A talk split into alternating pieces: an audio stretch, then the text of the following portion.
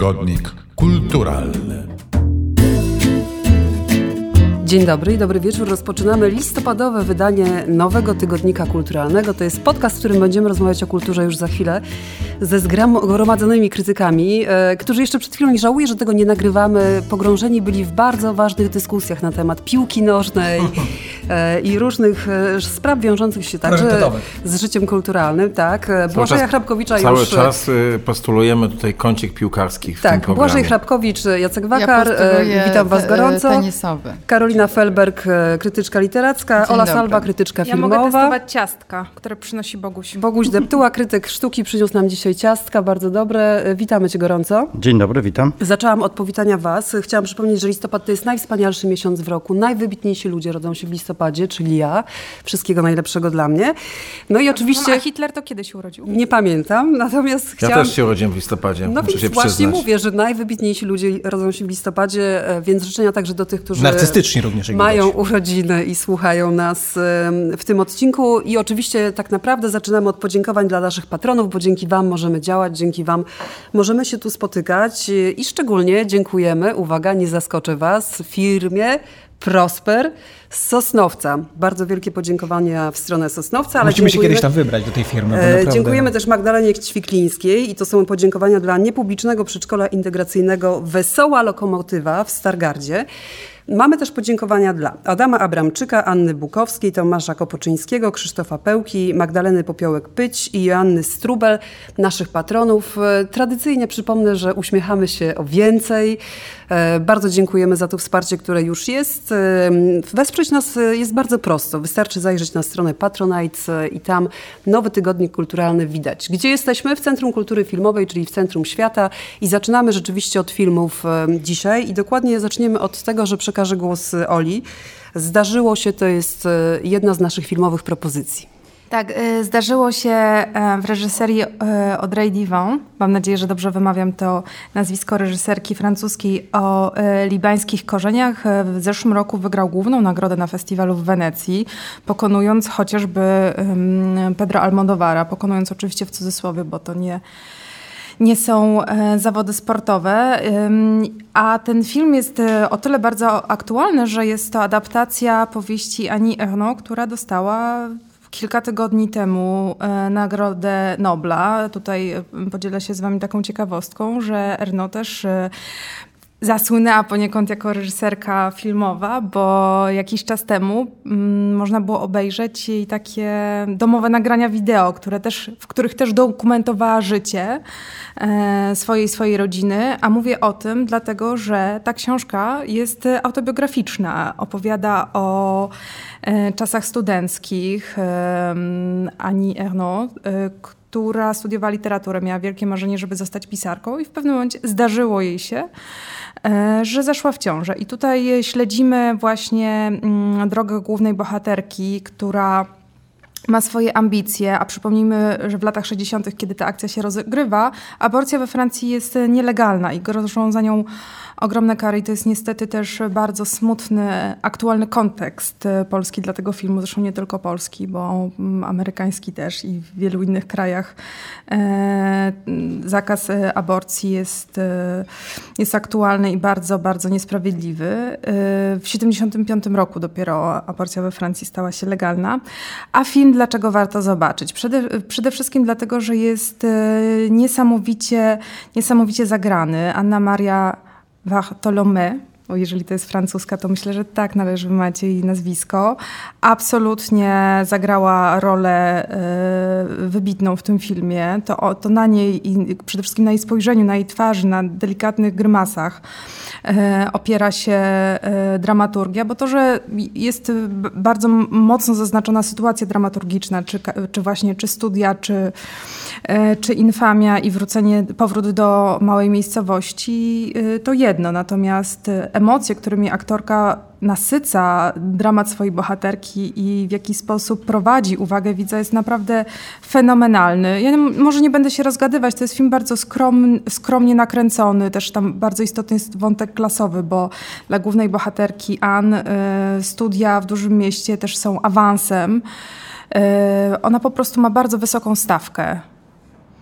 I nie wiem, jak wam się oglądało ten film i z ogromnym przejęciem. Ale zrobiła się cisza taka i napięcie wyczuwalne. No bo mnie się oglądało ten film bardzo średnio, muszę przyznać. Jestem wielkim fanem tego, co udało mi się poznać, jeśli chodzi o twórczość Annie Ernaux. Wydaje mi się, że ten Nobel to w ogóle jakiś dar z nieba, że ona dostała Nobla, bo nikomu się tak nie należało, żadnemu Murakamiemu, żadnemu Welbeckowi jak Annie Ernaux. Poznaliśmy książkę pod tym Lata, za chwilę wyjdą Bliscy, 3 małe prozy tej wielkiej pisarki francuskiej. I jak się poczyta o tej książeczce, bo ona pisze bardzo małe formy, no to ona ma taką niezwykłą, jakby powiedzieć, taki atut w swoim pisaniu, że te bardzo związane z poszczególnymi bohaterami, z poszczególnymi postaciami, z konkretnymi sytuacjami zdarzenia, tak samo jest chyba w książce pod tytułem L'Evénement, czyli Zdarzyło się, to urastają do rangi metafory, urastają do rangi czegoś, co ma znaczenie znacznie bardziej ogólne, to znaczy co dotyka większej liczby ludzi. Tymczasem w filmie Audrey Diwan ten kontekst w ogóle umiera. Znaczy oglądamy dosyć, jak dla mnie, płytką opowiastkę z cyklu Okruchy życia. Film o skali, jak dla mnie, bardziej telewizyjnej niż kinowej. Niestety ja, mimo naprawdę absolutnie pozytywnego nastawienia do tego, postulowałem, nie jest tajemnicą, żeby ten film znalazł się w naszym dzisiejszym w ogóle programie, bo wydawało mi się, że trzeba o ekranizacji książki tej wspaniałej pisarki mówić. No i ten film jest dla mnie poważnym rozczarowaniem jednak, to znaczy on po prostu jest małym filmem, który jest zamkniętą historyjką. Ja nie jestem zachwycony, aktorka jest oczywiście wiarygodna, natomiast to nie jest żadna niesamowita znowu kreacja. I tyle. I w ogóle mnie to, że tak powiem, nie obeszło. I to jest największy problem. Jak czytam Annie Ernaux, no to jestem cały w jej i mojej historii jednocześnie, a tutaj zupełnie na zewnątrz. Błażej? Mnie się wydaje, że Jacek ma rację w jednym. Tutaj na pewno nie ma tego naddatku, który możemy znaleźć w twórczości Annie Ernaux. Ten film jest po prostu dramatem psychologicznym, nakręconym właśnie w kluczu realistycznym. Jego forma nie jest niczym zaskakującym, bo jeżeli mówimy właśnie o tym, w jaki sposób ten film jest opowiadany, jak wygląda i jak jest skonstruowany, to rzeczywiście po prostu obserwujemy drogę tej bohaterki w takiej realistycznej konwencji, która przede wszystkim ma pozwolić nam poczuć jej dramat. I to jest prawda. Natomiast w ramach tej konwencji wydaje mi się, że jednak troszeczkę umniejszyłeś ten film, bo dla mnie, to jest też oczywiście... To też nie jest oczywiście żaden skandal, żeby było. To jest przyzwoite, porządne. I tyle. Ale ten film, moim zdaniem, w ramach tej realistycznej konwencji w dosyć porażający sposób pokazuje nieprawdopodobną samotność tej bohaterki. To, że ona znalazła się w więzieniu właściwie, nie ze swojej winy, tylko z winy systemu opresyjnego, w którym funkcjonuje. I mnie się ten film oglądało po pierwsze, dużym napięciem i dużą empatią wobec tej bohaterki. I wydaje mi się, że jakkolwiek nie jest to arcydzieło, nie jest to wielkie wydarzenie artystyczne na miarę, powiedzmy, książek Annie Ernaux, to w tej konwencji dramatu psychologicznego sprawdza się to moim zdaniem bardzo dobrze i ja byłem w stanie wejść w ten dramat, głównej bohaterki, a wydaje mi się, że przede wszystkim tutaj o to chodziło. A ja bym jeszcze ewentualnie wspomniała o tym, że książka z 2000 roku, która jest kanwą tej opowieści, ma ciut drastyczniejsze momenty. Ja sobie ją przejrzałam, czy przeczytałam w ostatnim czasie właśnie, żeby się zmierzyć z tym filmem. Po przejrzeniu tej książki, ona jest aktualnie dostępna wyłącznie w języku francuskim. Nie ma jej po polsku, ale nie czyta się jej bardzo ciężko. Chociaż oczywiście to, czego dotyczy i jak o tym opowiada, jest wyzwaniem. I w filmie nie ma pewnych szczegółów, nie ma pewnych rzeczy. Być może dobrze, bo dzięki temu ten film w bardzo spójny sposób opowiada pewną historię, która moim zdaniem jest zamkniętym rozdziałem w dziejach Europy. Otóż właśnie podejścia do aborcji jako do prawa kobiety. Tak czy nie i dlaczego, jeśli tego prawa jej odmawiamy, to znaczy w jaki sposób ona może sobie na własną rękę poradzić, zupełnie osamotniona. Dzisiaj ta dyskusja dotyczy zupełnie czego innego. Nie rozmawiamy o kobietach, rozmawiamy o dzieciach, płodach, zygotach. W sensie rozmawiamy po prostu o życiu, które zostało poczęte i jego wymiarze metafizyczno-duchowo, nie wiem, religijno-społeczno-politycznym. Natomiast mniej się skupiamy na kobiecie, A to jest taki obraz, który pokazuje, jak było do zawsze. To znaczy 68 rok, czyli rewolucja seksualna coś zmieniła, ale na krótko. Natomiast całe wieki było właśnie tak, że ten problem się zdarzał. On się zdarzał między kobietą a mężczyzną. Do rozstrzygnięcia tych spraw zostawiano kobietę samą. Mogła szukać oparcia ewentualnie w innych tak zwanych doświadczonych kobietach. Wszyscy mężczyźni umywali ręce. W tym dokładnie filmie tak jest wspaniale pokazane, w jaki sposób mężczyźni, którzy mają obowiązek pomagać kobietom, bo są lekarzami, umywają ręce, a wręcz dodają dramaturgii tej sytuacji. I jako film historyczny o pewnym wydarzeniu, które w latach 60. było dyskusją na zupełnie inny temat niż dzisiaj, jest niezwykle fascynujący i ciekawy. To słuchajcie, tu stawiamy kropkę. Ja dodam jeszcze, że gdyby ktoś chciał w polską wersję takiej opowieści, nie filmową, znaleźć, to we Wrocławiu w 66P, w takiej niezależnej instytucji kultury, jest wystawa Wczorajsze sny tkają ruiny jutrzejszych świątyń Beaty Rojek i Soni Sobiech i myślę, że to jakoś tak ciekawie się rymuje. I teraz przechodzimy do filmu najnowszego Asghara Farhadiego, film Bohater, ponownie film nagrodzony, tym razem to nagroda w Cannes. No i ciekawa jestem, jak będziemy opowiadać, bo czasami opowiadaliśmy w wielkich zachwytach o jego poprzednich filmach. Co będzie teraz? Nie bez przyczyny, ponieważ wydaje mi się, że jest to jeden z najlepszych współczesnych reżyserów, Asghar Farhadi, którego cechą charakterystyczną jego filmów jest fantastyczne połączenie dramatu psychologicznego z konwencją thrillera i kryminału, bo jego filmy są od strony dramaturgicznej i dozowania pewnego napięcia i jakichś zagadek i łamigłówek, które tam tkwią, skonstruowane jak thrillery, ale ich materią są relacje międzyludzkie, ich materią są kwestie etyczne, czyli takie jak prawda, kłamstwo, sprawiedliwość. Ich materią jest też wreszcie krytyka systemowa Iranu, zwłaszcza w tych irańskich jego filmach, które wydaje mi się, że są najlepsze. I tutaj mamy Rahima, który wychodzi na krótką przepustkę, siedzi w więzieniu za długi. W Iranie, bo to irański film. Oczywiście. I próbuje się dogadać ze swoim wierzycielem po raz kolejny, żeby wyjść z więzienia, no i znajduje właśnie... Trafia w jego ręce przypadkowo torba pełna złotych monet. No i on podejmuje decyzję w związku z tą torbą, nie będę mówił nic więcej, która uruchamia spiralę dramatycznych wydarzeń. I jak to u Farhadiego.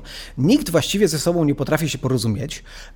Wszyscy tkwią w jakimś tragicznym, emocjonalno-moralno-etycznym splocie. Nad nimi jeszcze jest ten opresyjny irański system i właściwie każdy coraz bardziej grzęźnie w bagnie.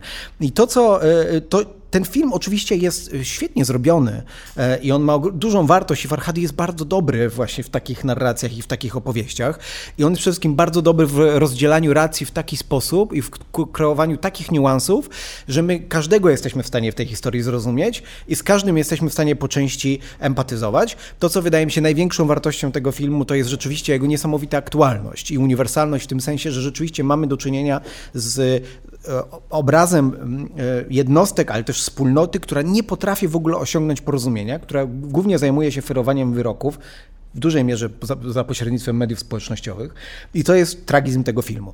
On dla mnie od strony takiej filmowej, scenariuszowej, kończąc już wywód, ma jeden mankament, który polega na tym, że w jego właściwie drugiej połowie, finałowym akcie ilość tragicznych wydarzeń, które zwalają się na głowę głównego bohatera, które bardzo szybko po sobie następują, moim zdaniem już właściwie osiąga pewien punkt, takie nagromadzenie, że staje się to dla mnie na granicy wiarygodności. To można wytłumaczyć formułą przypowieści, to można wytłumaczyć formułą antycznej tragedii, do której myślę, że ten film się odwołuje, natomiast wydaje mi się, że pod tym względem jego poprzednie filmy były troszkę lepiej napisane, co nie zmienia faktu, że to wciąż jest film Asghara Farhadiego. Poczekajcie, to Ola najpierw. Chciałabym dodać, że po tym wszystkim, Błażej, z czym się zgadzam, co powiedziałeś, to ja byłam tym filmem dosyć rozczarowana, dlatego że to, na co zwracasz bardzo słusznie uwagę, że to jest pewien styl Farhadiego, czyli tworzenie bardzo trudnej etycznie sytuacji, a potem takie,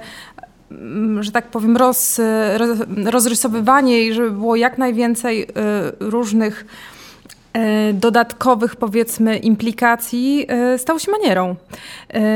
I mam wrażenie, że Farhadi osiągnął stopień skupienia, czy gdyby Farhadi był jednostką miary jakiegoś powiedzmy etycznego, ile jest Farhadiego Farhadim, to bym powiedziała, że tu jest za dużo. Poza tym ja wiem, że może to jest aroganckie z mojej strony, ja jednak od mistrzów kina oczekuję tego, żeby mnie zaskakiwali i żeby inaczej może patrzyli na rzeczywistość niż do tej pory, bo ja już wiem, co Farhadi o niej myśli i idąc na jego film, już wiem, czego się spodziewać. Myślę, że to nie jest film klasy rozstania, bez wątpienia nie. Tak. I tyle mam do powiedzenia. Dziękuję. No ja się zgadzam z Olą, bo ja mam wrażenie, że to jest świetne kino, ale jednak dosyć wtórne wobec rozstania klienta. I rzeczywiście ta liczba znaczonych dosyć kart, które mi gra w tym przypadku, wybitna absolutnie. I rzemieślnik, i artysta kina. To są rzeczy absolutnie oczywiste. Jeszcze powiem a propos tych wszystkich konotacji, że ilekroć oglądam filmy Asghara Farhadiego, to mam takie poczucie, że gdyby Krzysztof Kieślowski żył teraz w Iranie, to niewątpliwie byłby Asgharem Farhadim po prostu, bo nie ma chyba drugiego reżysera, który tak wiele Kieślowskiemu zawdzięcza w sposobie budowania historii, opowiadania świata, jak właśnie ten reżyser. I to nie jest żaden zarzut, tylko rzeczywiście w rozstaniu czy w kliencie właśnie wychodziło to lepiej. Oglądałem ten film ponad rok temu na festiwalu Nowe Horyzonty w 2021 roku i dopiero teraz wchodzi na ekrany, to też jest zastanawiające, bo to nie jest już nowy film. No i jakoś spłynął po mnie trochę, mimo szacunku dla reżysera. Do mnie do pewnego momentu nie, ale chciałam jeszcze a propos tego, kogo by obsadzał Kieślowski w swoich filmach, gdyby kręcił je w Iranie, bo nie wiem, jak się nazywa aktor grający główną rolę, ale ja nie mogłam się osobiście oderwać właśnie od... On ma świetną twarz. On ma taką twarz tak dobrotliwą w swoim uśmiechu, że dla mnie to właśnie trzymanie się tej takiej wiary, że to jest taki dobry człowiek, było chyba takim największym impulsem, żeby skończyć tę historię razem z filmem i razem z Farhadim.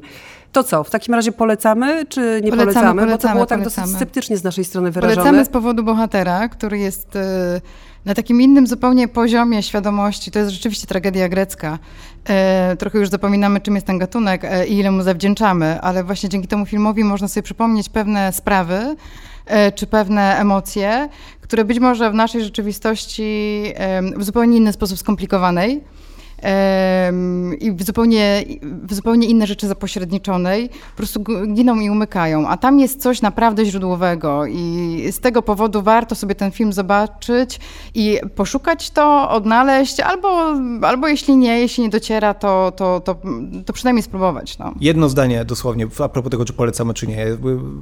Wysuwamy tu pewne, jest tu pewien sceptycyzm, ale jednak nawet słabszy film Asghara Farhadiego jest wciąż filmem Asghara Farhadiego, w związku z czym warto na pewno zobaczyć. Zdecydowanie tak. Dobrze, to teraz Łukasz Kowalski i film dokumentalny, który robił furorę na festiwalu Millennium Docs Against Gravity i teraz wchodzi do kin. To film Lombard, który ma absolutnie rewelacyjnych bohaterów, Jolę i Wieśka.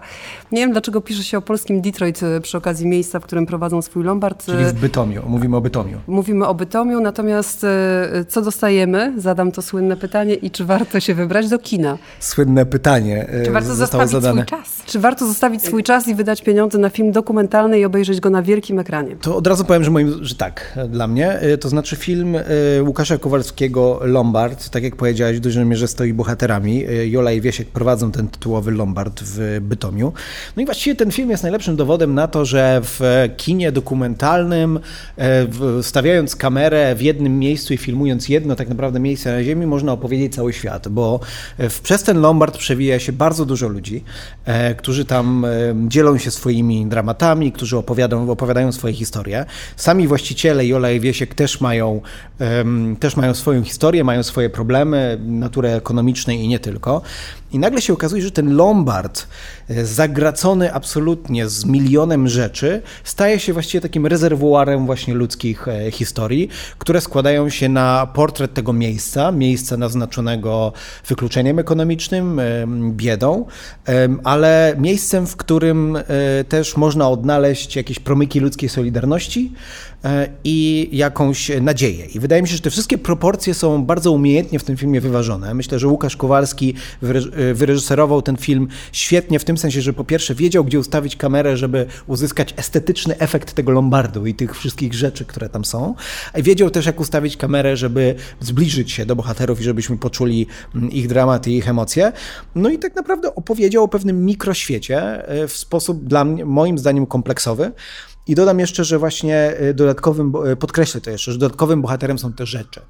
Że jeżeli mówi się tak często, bo tak jest chyba, że zostają po nas rzeczy, nawet kiedy my już odchodzimy, to w tym filmie dokładnie to widać i wydaje mi się, że jak najbardziej warto ten film zobaczyć, bo to jest po prostu bardzo dobre kino dokumentalne. Więcej, bardzo dobre kino po prostu. Polecamy i jednocześnie trzeba powiedzieć jednak, że życie dopisało bardzo gorzki kontekst, bo kiedy ten film był realizowany, to toczyła się walka o Lombard, to miejsce przy ulicy Wytrwałych miało przestać istnieć. Generalnie sytuacja ekonomiczna nie sprzyjała jego działalności. Teraz z ostatnich danych wynika, że ludzie w Polsce masowo ruszyli do Lombardów i to już nie jest miejsce odwiedzane przez najbiedniejszych, ale już też ludzie z klasy średniej w Lombardach właśnie poszukują gotówki wraz z pogarszającą się sytuacją. Się rozwija. Klondike to jest kolejna nasza propozycja. Klondike. Maryna Er Gorbach. Ukraiński film, który opowiada o początku wojny w Ukrainie, czyli o 2014 roku, bo myślę, że warto o tym też pamiętać, że w lutym tego roku rozpoczęła się ta pełnoskalowa, nazwijmy to w ten sposób, wojna, ale działania zbrojne tam trwają od pierwszego ataku Rosji, czyli w 2014 roku. Film właściwie opowiada o takim marginesie tej wojny, bo nagle mamy małżeństwo, czy też parę, bo właściwie nie wiem do końca, czy to jest małżeństwo, ale na pewno są parą, który mieszka właśnie w Donbasie, gdzieś na pograniczu, gdzieś właśnie na marginesie, na uboczu. I właściwie film się zaczyna od takiego dialogu, że w dziurze, która powstała w tym domu na skutek ostrzału artyleryjskiego, oni sobie wstawią kiedyś piękne europejskie okno. Taki o europejskim standardzie. I to od razu nam ustawia cały film, tak? Bo mamy dom zniszczony ostrzałem artyleryjskim i pewnego rodzaju marzenie, żeby gdzieś... Że to szansa, ale też, że może do tej Europy bezpieczniejszej, dostatniej i takiej, w której nie dzieją się takie rzeczy, kiedyś się dostaniemy. Ogromną wartością tego filmu jest kilka. Ja w ogóle uważam, że to jest bardzo ciekawy film, ale ten film świetnie korzysta z języka czarnej komedii, właściwie pokazując nam wojnę w całym jej surrealistycznym absurdzie. Z drugiej strony pokazuje jej grozę oczywiście i łączy te dwa aspekty, co myślę, że jest bardzo dobrze się udaje. Ten film jest też zainscenizowany w sposób bardzo ciekawy. Równie ważne jest w nim to, co widać w kadrze i to, czego nie widać.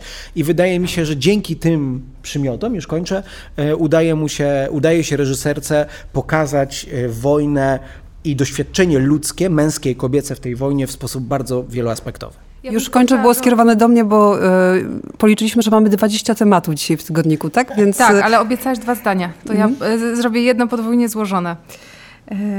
Chciałam powiedzieć, że ten film zrobił na mnie ogromne wrażenie także pod tym względem, że dla mnie on pokazuje też taką sytuację życia w strefie konfliktu, takiego życia codziennego, ponieważ w momencie, w którym bomba już spadła, bomba już wybuchła, ludzie jakoś muszą żyć.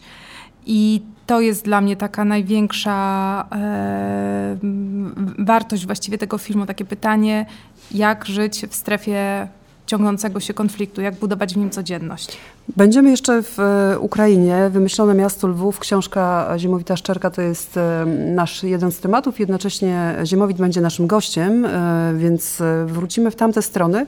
Tymczasem zaczepiamy się pomiędzy fikcją a faktami, czyli serial Wielka Woda. Tym razem wystarczy się rozsiąść i odpalić Netflixa. Reżyseria Jan Holubek. Warto czy nie warto, kto oglądał, komu się podobało?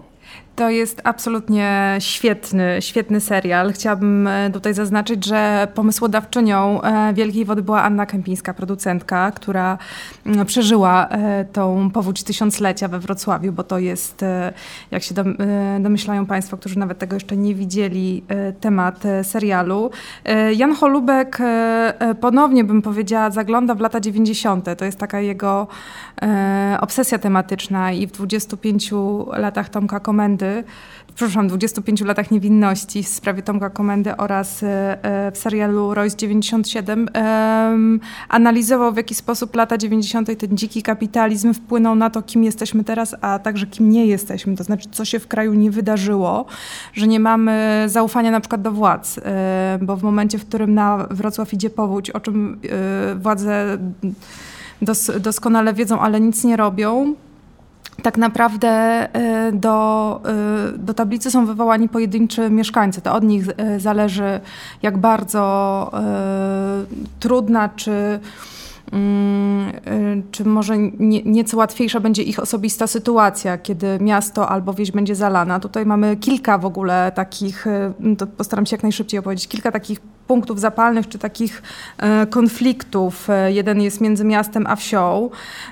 Też pamiętajmy, że akcja się dzieje na terenie ziem odzyskanych, czyli to też w ogóle jest bardzo ciekawy kontekst dla tego, czym właściwie jest własność i jak dużą perspektywę czasową na przykład mają mieszkańcy i jak bardzo są uprzedzeni do władz jako w takim sensie bym powiedziała ogólnym. Aparatu państwowego. Aparatu państwowego, dziękuję Błażeju.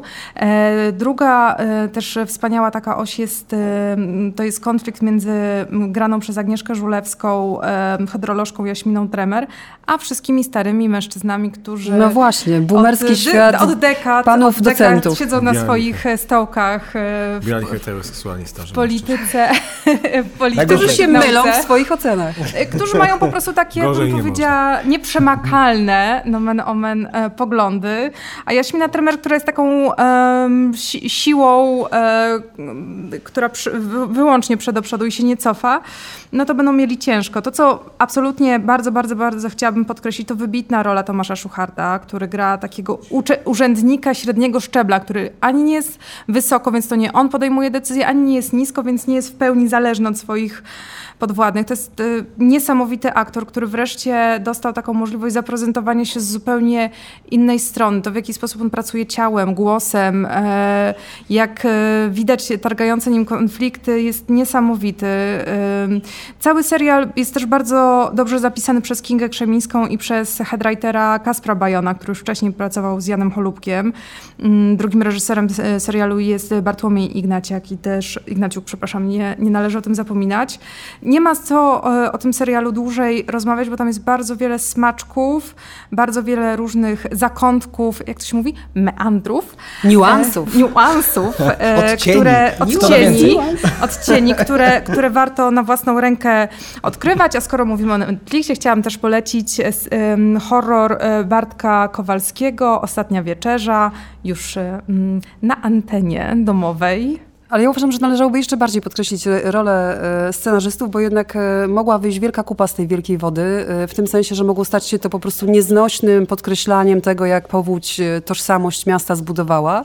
Natomiast napisali po prostu serial, od którego nie można się oderwać, ogląda się go super. Świetna robota też od strony rzemieślniczej, prawda? Tak. Takiej narracyjnej. To, ja bym nawet powiedziała więcej. Kasper Bajon dla mnie jest zawsze gwarancją jakości, więc jakby nie miałam wątpliwości. Natomiast nie szukałam informacji o tym serialu, zanim go obejrzałam, więc w momencie, kiedy zaczęłam go oglądać i zrozumiałam, co będzie tą osią dramaturgiczną, no bo wiadomo, tu nie chodzi tylko i wyłącznie o wielką wodę, o falę, która idzie na Wrocław, też chodzi o konflikt społeczny, polityczny i ekonomiczny, który jest w tle, to sobie zdałam sprawę z dokładnie z tego, jak przeszłość, którą mamy za plecami, pewnie nas niczego nie nauczy na przyszłość. Otóż nie wiem, czy sobie Państwo zdają sprawę z tego, że czas powodzi jest dopiero przed nami, wielkich powodzi w Europie, ponieważ będzie to wynikać ze zmian klimatycznych. Ostatnio rozmawiałam w ramach Festiwalu Przemiany z hydrologami europejskimi, takimi naprawdę znamienitymi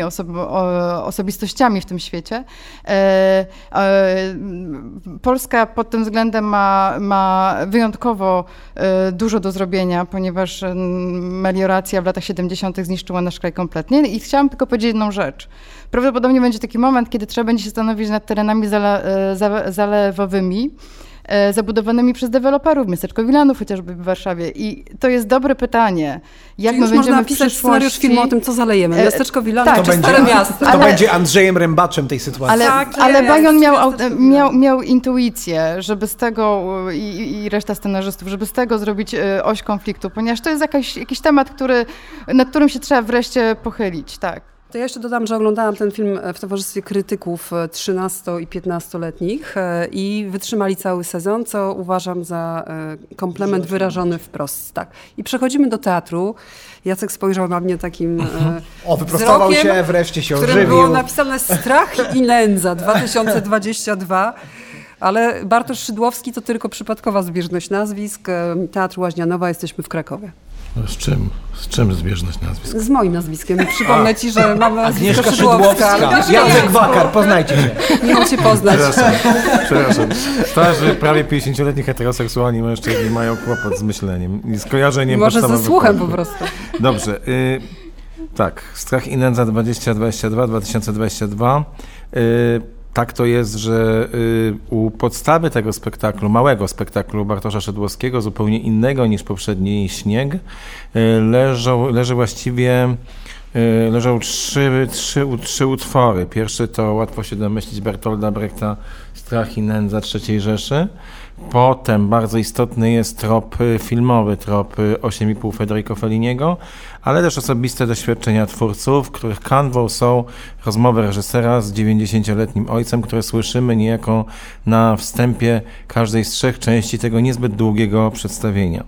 Tyle, że a cała ta opowieść dla mnie bardzo spełniona, choć zupełnie to inny teatr, jak mówię, opiera się na próbie bardzo rzadkiej w polskim teatrze, ale też w ogóle w polskiej kulturze zdefiniowania punktu, w jakim się znaleźliśmy. I to nie tylko punktu pod tytułem, że są jacyś my i oni, że linie podziału przebiegają tak albo inaczej, a Polska w ogóle pogrążona jest od 30 pewnie lat w wojnie plemion.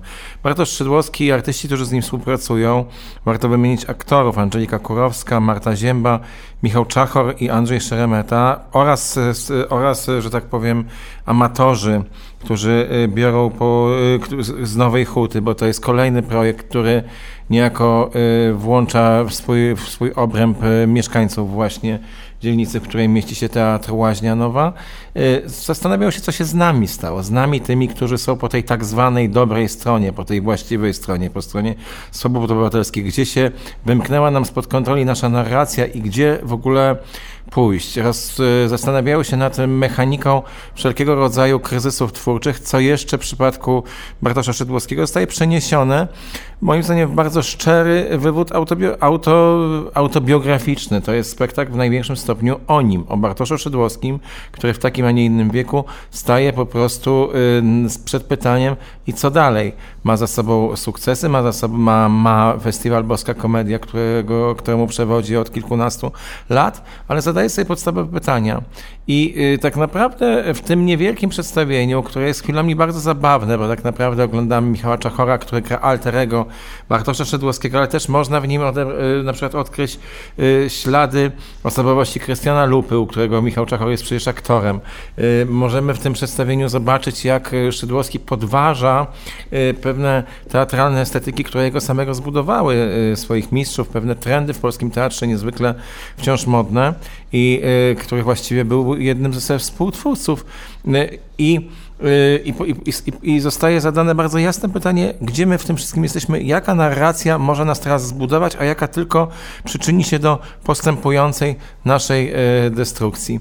I co jest w tym wszystkim najbardziej dla mnie poruszające, to po pierwsze ów delikatny, liryczny, czuły ton, jakim prowadzona jest ta opowieść.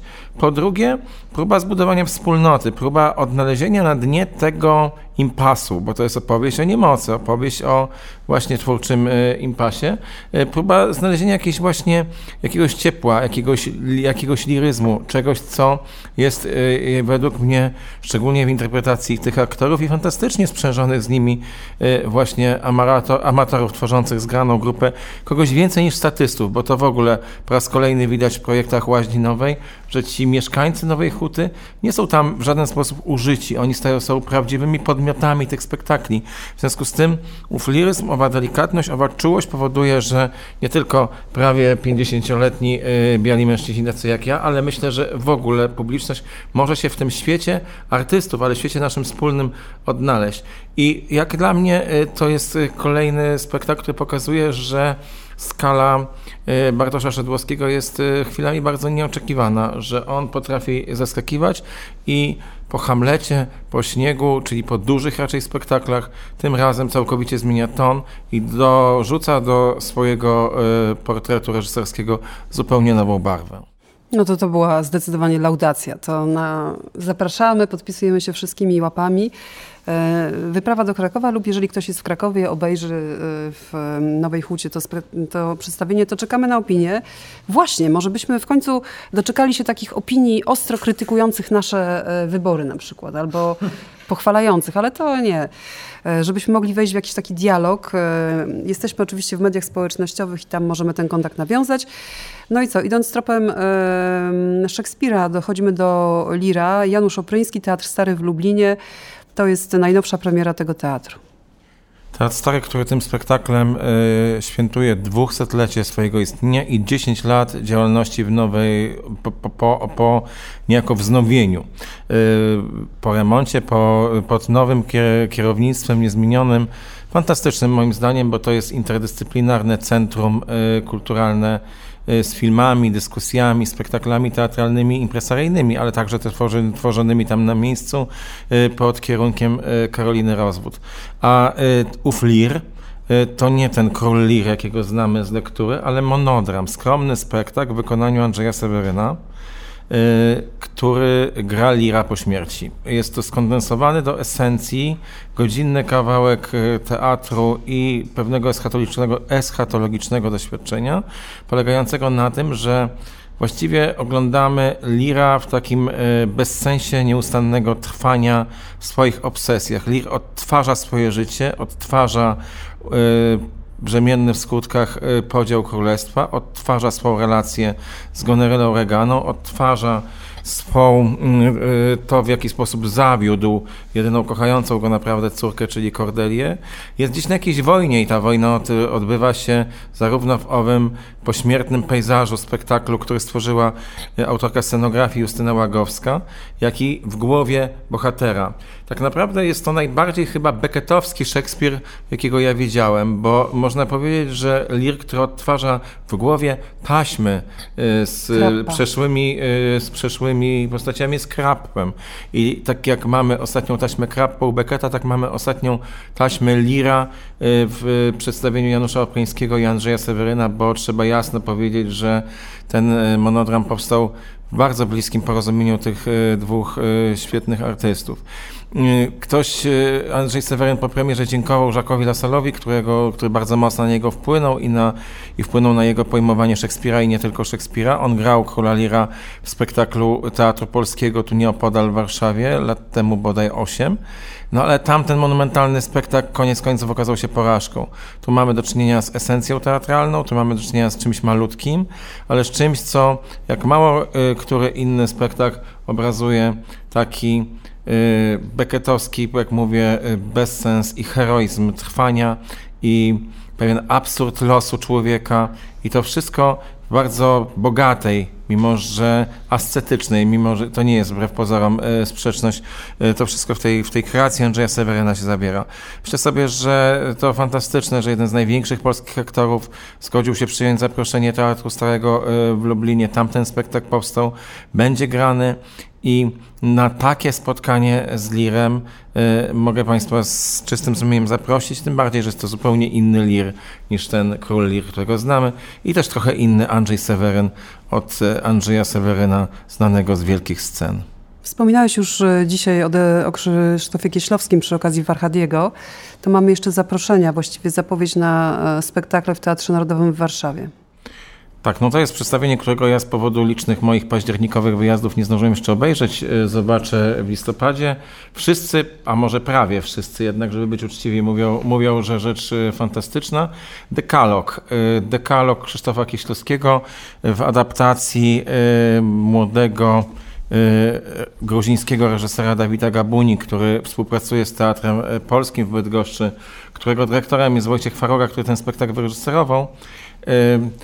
Jak przenieść na scenę fragmenty, czy też ułamki, czy też większe części 10 odcinków serialu, który moim zdaniem się nie zestarzał. Nie tak dawno oglądałem go z moim synem i to jest wspaniały kawał kina i wspaniały kawał także filozofii i moim zdaniem ten serial z 87 czy 8 roku w całości ukończony, jak mówię, w ogóle się nie zestarzał. To oczywiście nieprawda, że dekalog nie trafiał na scenę, jak niektórzy mądrzy krytycy w tym kraju napisali, bo trafiał... Nazwiska prosimy. Nazwiska. Nie będziemy się wiek. Nie będziemy się pastwić. Płeć i rasa. Nie będziemy się pastwić, ale rzeczywiście i Agnieszka Lipiec-Wróblewska w Starym Teatrze w Krakowie i przede wszystkim kiedyś pokazywany był spektakl Johana Simonsa, jednego z najwybitniejszych niderlandzkich reżyserów na festiwalu teatralnym Spotkania, nie warszawskie Spotkania, tylko Spotkania.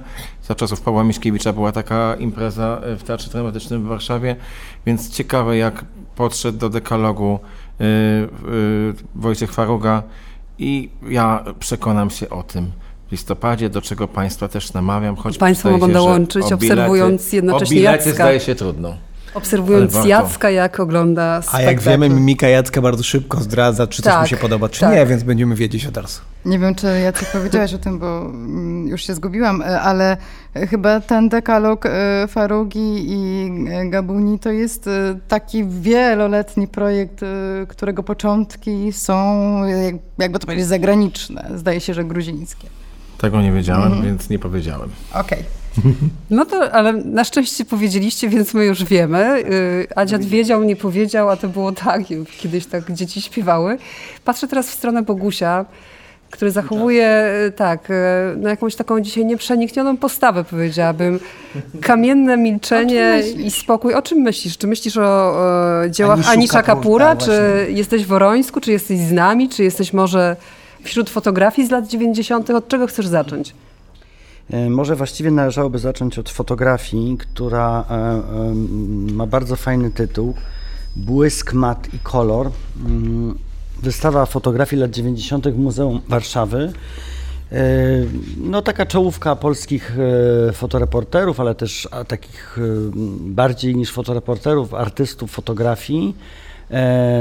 Niesamowity właściwie obraz świata, który zniknął. To było chwilę temu, a tego właściwie praktycznie nie ma w ogóle. To strasznie jest ciekawe. Myślę, że ta wystawa po prostu będzie się zwyczajnie podobać. Bo ona jest naprawdę świetnie pomyślana. Jest też taką jakby wycieczką w gruncie rzeczy. Łącznie z tym, że zostały pokazane fotografie amatorskie, fotografie ludzi, którzy po prostu przysłali do muzeum swoje zdjęcia. Był taki nabór, po prostu ogłoszenie takie. Ale wiecie, to jest strasznie fajne. To jest, znaczy ten archiwa domowe kryją po prostu cuda. Dokładnie tak. I to naprawdę jest bardzo interesujące. Oczywiście czuje się tą różnicę, prawda, techniczną, taką wykonawczo-perfekcyjną i to tak, no to widać, to jest fotograf jakby z zawodu, a kto jest fotograf niedzielny, ale to nie ma znaczenia jakby, bo to jest po prostu dokument, to jest takim samym dokumentem jak i tamto, więc to jest na równym poziomie, więc w tym sensie ja tutaj jakby przyznaję temu pomysłowi dużo punktów. Znaczy uważam, że to jest bardzo mądre, bardzo otwierające również posunięcie. Poza tym, że zobaczycie Państwo naprawdę mnóstwo znakomitych rzeczy i tak jak mówię, rzeczy, od których się potykaliśmy, o które na przykład mówię ze swojego doświadczenia. Kiedyś robiłem dużo zdjęć. Do głowy by mi nie przyszło sfotografować te wszystkie rzeczy, które tam zostały sfotografowane i bardzo źle zrobiłem. Znaczy, po prostu to był błąd. I to, co widać z tych zdjęć, tak jak mówię, nie istnieje. Ten świat się rozpadł. Więc tak, a mieliśmy go na wyciągnięcie ręki. Tak. Istnieje i nie istnieje, bo lata 90. estetycznie są chyba teraz tak dla młodych grafików jedną z najważniejszych referencji w ogóle też w muzyce oczywiście, no, ale tutaj to częściej te cykle powracają. Natomiast no, takie najmodniejsze kampanie reklamowe robione są teraz właśnie wprost z tego świata, który można na tej wystawie znaleźć. Który tak, boli w oczy czasami, ale ma, no, no ma w sobie coś po prostu tylko uroczego. Tutaj jest takie jakby ograniczenie się do świata fotograficznego, ale niedawno widziałem w Paryżu wystawę o designie i w ogóle jakby wyglądzie lat 80. z kolei we Francji. I kurczę, no wiecie, to jest też niesamowite. Znaczy, to było przed chwilą, a po prostu żyliśmy, wyglądaliśmy, tak no mówię o starszych panach w pewnym wieku. Wiemy, tak. Białych, starszych mężczyznach. Heteroseksualnie, tak, to znaczy nie wiadomo, różnie. Nigdy nic nie... No i chodzi o to, że po prostu jakby to, co było jeszcze chwilę temu, jakby takie poddane takiej muzealizacji jest dość niesamowite i strasznie, strasznie atrakcyjne moim zdaniem, po prostu zwyczajnie. Myślę, że każdy chce zobaczyć tą wystawę tak naprawdę. No poza tym też to trzeba powiedzieć, no wiecie co, Warszawa, no jest to wystawa o Warszawie, no dla mnie to też jest wzruszające. Myślę, że wszyscy chcą zobaczyć tą wystawę, mimo że nawet o tym jeszcze nie wiedzą. I co więcej, ja uważam, że ta wystawa jest interesująca i dla tych, którzy pamiętają, ale też jest bardzo interesująca dla tych, którzy nie pamiętają. Ja właśnie chcę zabrać moją córkę na to po prostu, bo ona się urodziła w 2001, ona w ogóle nie miała szansy tego poznać. Myślę, że na niej to zrobi wielkie wrażenie. Myślę, że ona po prostu jej będzie oglądała to z otwartą gębą, bo po prostu to jest kosmos jakiś. Nie do uwierzenia, świat, nie do uwierzenia. No, gdzie my byliśmy? No, gdzieś na jakimś Bliskim Wschodzie? Nie wiem, no, nie chcę, rozumiecie, nie chcę tego jakoś tutaj... nie wiem, jak to powiedzieć. A totalnie inna rzecz, tak. No ale to wie każdy, no dokładnie. Najlepiej to pokazać, jest bo dużo trudniej to opowiedzieć. Bardzo pięknie zrobiony katalog, więc to na szczęście zostanie też utrwalone. I można pięknie tę wystawę połączyć też, potem sprawdzając serial Wielka Woda po Dokładnie wrócę, żeby tak, to... sprawdzić, czy tam robota scenograficzna i w ogóle całego tego pionu odpowiedzialnego za kreację świata sprawdziła się, czy też nie. Dopiero wtedy to będziemy w stanie ocenić, czy iść na tę wystawę. A jak jeszcze się to połączy z oglądaniem Lombardu, to zobaczymy, jakie długie życie miała ta. Dokładnie, to będziemy wiedzieli, gdzie oni w ogóle szukali tych rzeczy, żeby wypełnić świat Wrocławia z 97 roku. Słuchaj, to może szybko jeszcze przejdźmy warszawską ścieżką, czyli no, wspaniały Karol Palczak, którego poznałam dzięki tobie w ogóle i dzięki Nowemu Tygodnikowi. Fundacja Galerii Foxal to jest wystawa, którą odpalono podczas Warsaw Gallery Weekend, ale ona szczęśliwie trwa dalej. Tak, jest do zobaczenia. Mamy mówić o 3 jeszcze wystawach, to znaczy zapowiedzieć wystawy Łempickiej w Krakowie, której ja jeszcze nie zdążyłem widzieć, ale widziałem jej odmianę w Lublinie. No i 3. wystawa, czyli Anish Kapoor w Orońsku. I sobie tak pomyślałem, że to jest taka nieczęsta sytuacja, trojgard kompletnie różnych artystów z różnego czasu, z różnego świata, którzy już za życia odnieśli sukces. To nie jest częste. I to jest jakby taka to może być jedna z takich ścieżek łączących te wystawy. Przy tym oczywiście skala jest totalnie odmienna, tak? Mamy z jednej strony małe kameralne obrazy Karola Palczaka, malowane precyzyjnie, malowane z taką szaleńczą uwagą, właściwie no, małym pędzelkiem, z farbami, które artysta sam przygotowuje, no pewien rodzaj takiego szaleństwa wykonawczego, można powiedzieć. I to wrażenie, że sprawdzasz, czy to zdjęcie, nie? Czy to... No tak, no łącznie z tym, że jedna z moich znajomych pyta mnie, a czy to prawda, że on maluje na zdjęciach? Nie, no nie maluje na zdjęciach, ale maluje ze zdjęć i maluje jakby te zdjęcia chciał, prawda, w sposób idealny odtworzyć. Ale też nie do końca, tam jednak jest ślad pędzla, czuć tą robotę. On mógłby to zrobić tak, żeby tego nie było widać. Ja to po prostu mogę Państwa zapewnić, że to tak jest, że jakby chciał, to by znikło również, więc mielibyśmy jakby totalne złudzenie obcowania z fotografiami, ale Palczak tego nie robi tego specjalnie, ponieważ jest malarzem i chce pokazać jakby swoją malarską robotę. Robi to świetnie. Właśnie ten sukces prawda, z niewielkiej galerii po najbardziej właściwie tutaj komercyjną galerię, jaka w Polsce istnieje, to pokazuje, że to się spodobało, że to zadziałało, że ten jego mikroświat, to znowu jest taka figura, która dość często powraca w sztuce, że coś, co jest bardzo regionalne, swojskie, prywatne, domowe wręcz, niepodrabialne, domowe, jest uniwersalne. I że to się przebija i że I że to daje radę. Jak chcemy opowiedzieć odwrotnie coś bardzo uniwersalnego, to czasami robimy duży upadek w środek kałuży. Natomiast teraz Anish Kapoor, który to jest w ogóle strasznie interesujące, bo to jest taki artysta, który jakby na nowo oddał rzeźbie jakąś taką moc, to znaczy dał ponownie siłę monumentalnej rzeźbie. Oczywiście to jest też właśnie to, co mówię o tym sukcesie, dlatego że te rzeźby są tylko i wyłącznie dlatego możliwe, że po prostu tego faceta na to stać. To jest wielka firma, to już też nie okłamujmy się. Dobra, wielki artysta, ale to są wielkie pieniądze, wielka firma, to są gigantyczne realizacje, bloki kamienne, które ważą po kilkadziesiąt ton. No wiecie, to, no owszem, był taki facet, co się nazywał Michałanią i trochę tam sobie ten, ale no był taki, nieważne. I on też, prawda, dostał do ręki taki źle odłupany kawałek białego marmuru i zrobił z niego arcydzieło, tak? I tutaj mamy coś takiego, że mamy po prostu skończone w jakimś trybie najpiękniejsze, jakie sobie można byłoby wymyślić, rzeźby uczynione ludzką ręką z pomocą maszyn. Wszystko to jest zachwycające, wszystko to jest perfekcyjne, wszystko to jest właściwie onieśmielające. No choćby powiem taką rzecz, no, że Anish Kapoor, o sukcesie Anisha Kapoora niech świadczy to, że sobie kupił pałac w Wenecji, żeby móc tam pokazywać swoje prace i to jest super, bo dzięki... No jasne, mieć pałac w Wenecji. No prawda? Jeszcze robić to pod swoim nazwiskiem. No, ale czy ta wystawa ci się podoba? Czy warto się wybrać? Wiesz co, powiem inaczej. Jakie to ma znaczenie, czym to się podoba? I ludzie i tak pojadą to zobaczyć. Aha, no to jest fantastyczne. Ja na przykład jak z płytą Dawida Podsiadło. Ja na przykład byłem, bo zawieźli mnie z festiwalu Gomurowiczowskiego w Radomiu.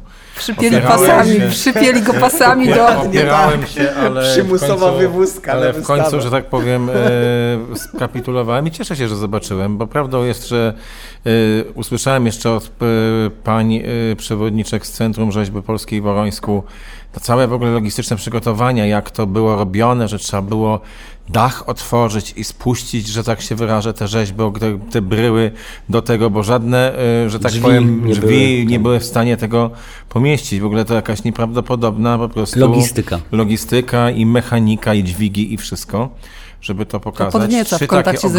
Trzy takie ogromne bloki, które uczciwie powiem, kompletnie nie wiem, co przedstawiają w tej oranżerii. No i bardzo dobrze. Że zupełnie mnie to... Natomiast dużo ciekawsze wydają mi się te formy kamienne, które są niezwykle jakieś takie, powiedziałbym, biologiczne i które odnoszą się do ludzkiego też ciała, do ludzkiej fizjologii świadomie. Tamte które trzy pokazują... formy, które nie wiesz co przedstawiają, też się odnoszą do ludzkiej biologii. No rozumiem, ale na mnie te mniejsze się bardziej odnosiły i bardziej do mnie przemówiły. Powiem właśnie tak się przekonuje do swojej opinii. Dyskusji prowadzimy ten podcast. Tak, czuję, że to w ogóle się zbliża w stylu Björk. Ale nie, to jest bardzo ciekawe, bo wreszcie mamy coś, żeby się dowiedzieć, tak jak Bogusław mówi, czym żyje świat sztuki i co się teraz, że tak powiem, nosi. Na pewno ten facet jest jakimś niezwykłym, że tak powiem, jego wyobraźnia jest ogromna i to, w jaki sposób to jest też zrobione, to jest niezwykłe, bo to jest po prostu niesamowity przy okazji także rzemieślnik tam. To jest tak, jak się ogląda wielki teatr robiony za miliony po prostu euro. To jest, myślę, poziom niedostępny w Polsce, bo nikt nie będzie miał takiego kamienia, nikt nie będzie miał takiej skali i nikogo nie będzie stać na sprowadzenie, nie będzie go stać na zrobienie czegoś takiego. I pod tym względem to jest bardzo ciekawe doświadczenie. Wiem, że są organizowane wycieczki z Warszawy w ogóle spod Zachęty, że ten artysta jest po prostu mega modny i ale się tu jeździ. Ale można też dojechać z Radomia i z innych stron Polski, tak? Natomiast na pewno warto. A jeszcze na dobitkę trzeba łapać, że tak powiem, pogodę, bo jak się pojedzie do Orońska, to w pakiecie dostaje się niesamowity park, moim zdaniem, i przyroda tam jesienna jest niesamowita. Ja bym tylko chciała powiedzieć, jeżeli chodzi o tę wyobraźnię, którą uruchamia, przynajmniej we mnie, tego rodzaju forma, bo to jest przede wszystkim forma, że rzeczywiście jest coś na rzeczy, no już pomijam rzeźbę z dziurką i tak dalej, że jest to jakaś taka wizja wysterylizowana jakiejś takiej biologii przyszłości, nie wiem jak to nazwać, ale wywodzi się to ewidentnie z wysokiego modernizmu, a biegnie w przyszłość w jakąś taką utopię, która dzisiaj kompletnie leży odłogiem, bo raczej dystopia króluje i taki brud w sztuce, prawda? Natomiast tutaj więc dla takich ludzi spragnionych tak zwanego wielkiego piękna to jest jak w punkt. To jest piękny. Taka, jakby powiedzieć, biologia przyszłości, czyli taka biologia, którą on konstruuje w sobie i wymyśla formy, które w jakimś trybie możemy uznać za oczywiste, a oczywiste w ogóle nie są, powstały w jego głowie, w jego wyobraźni.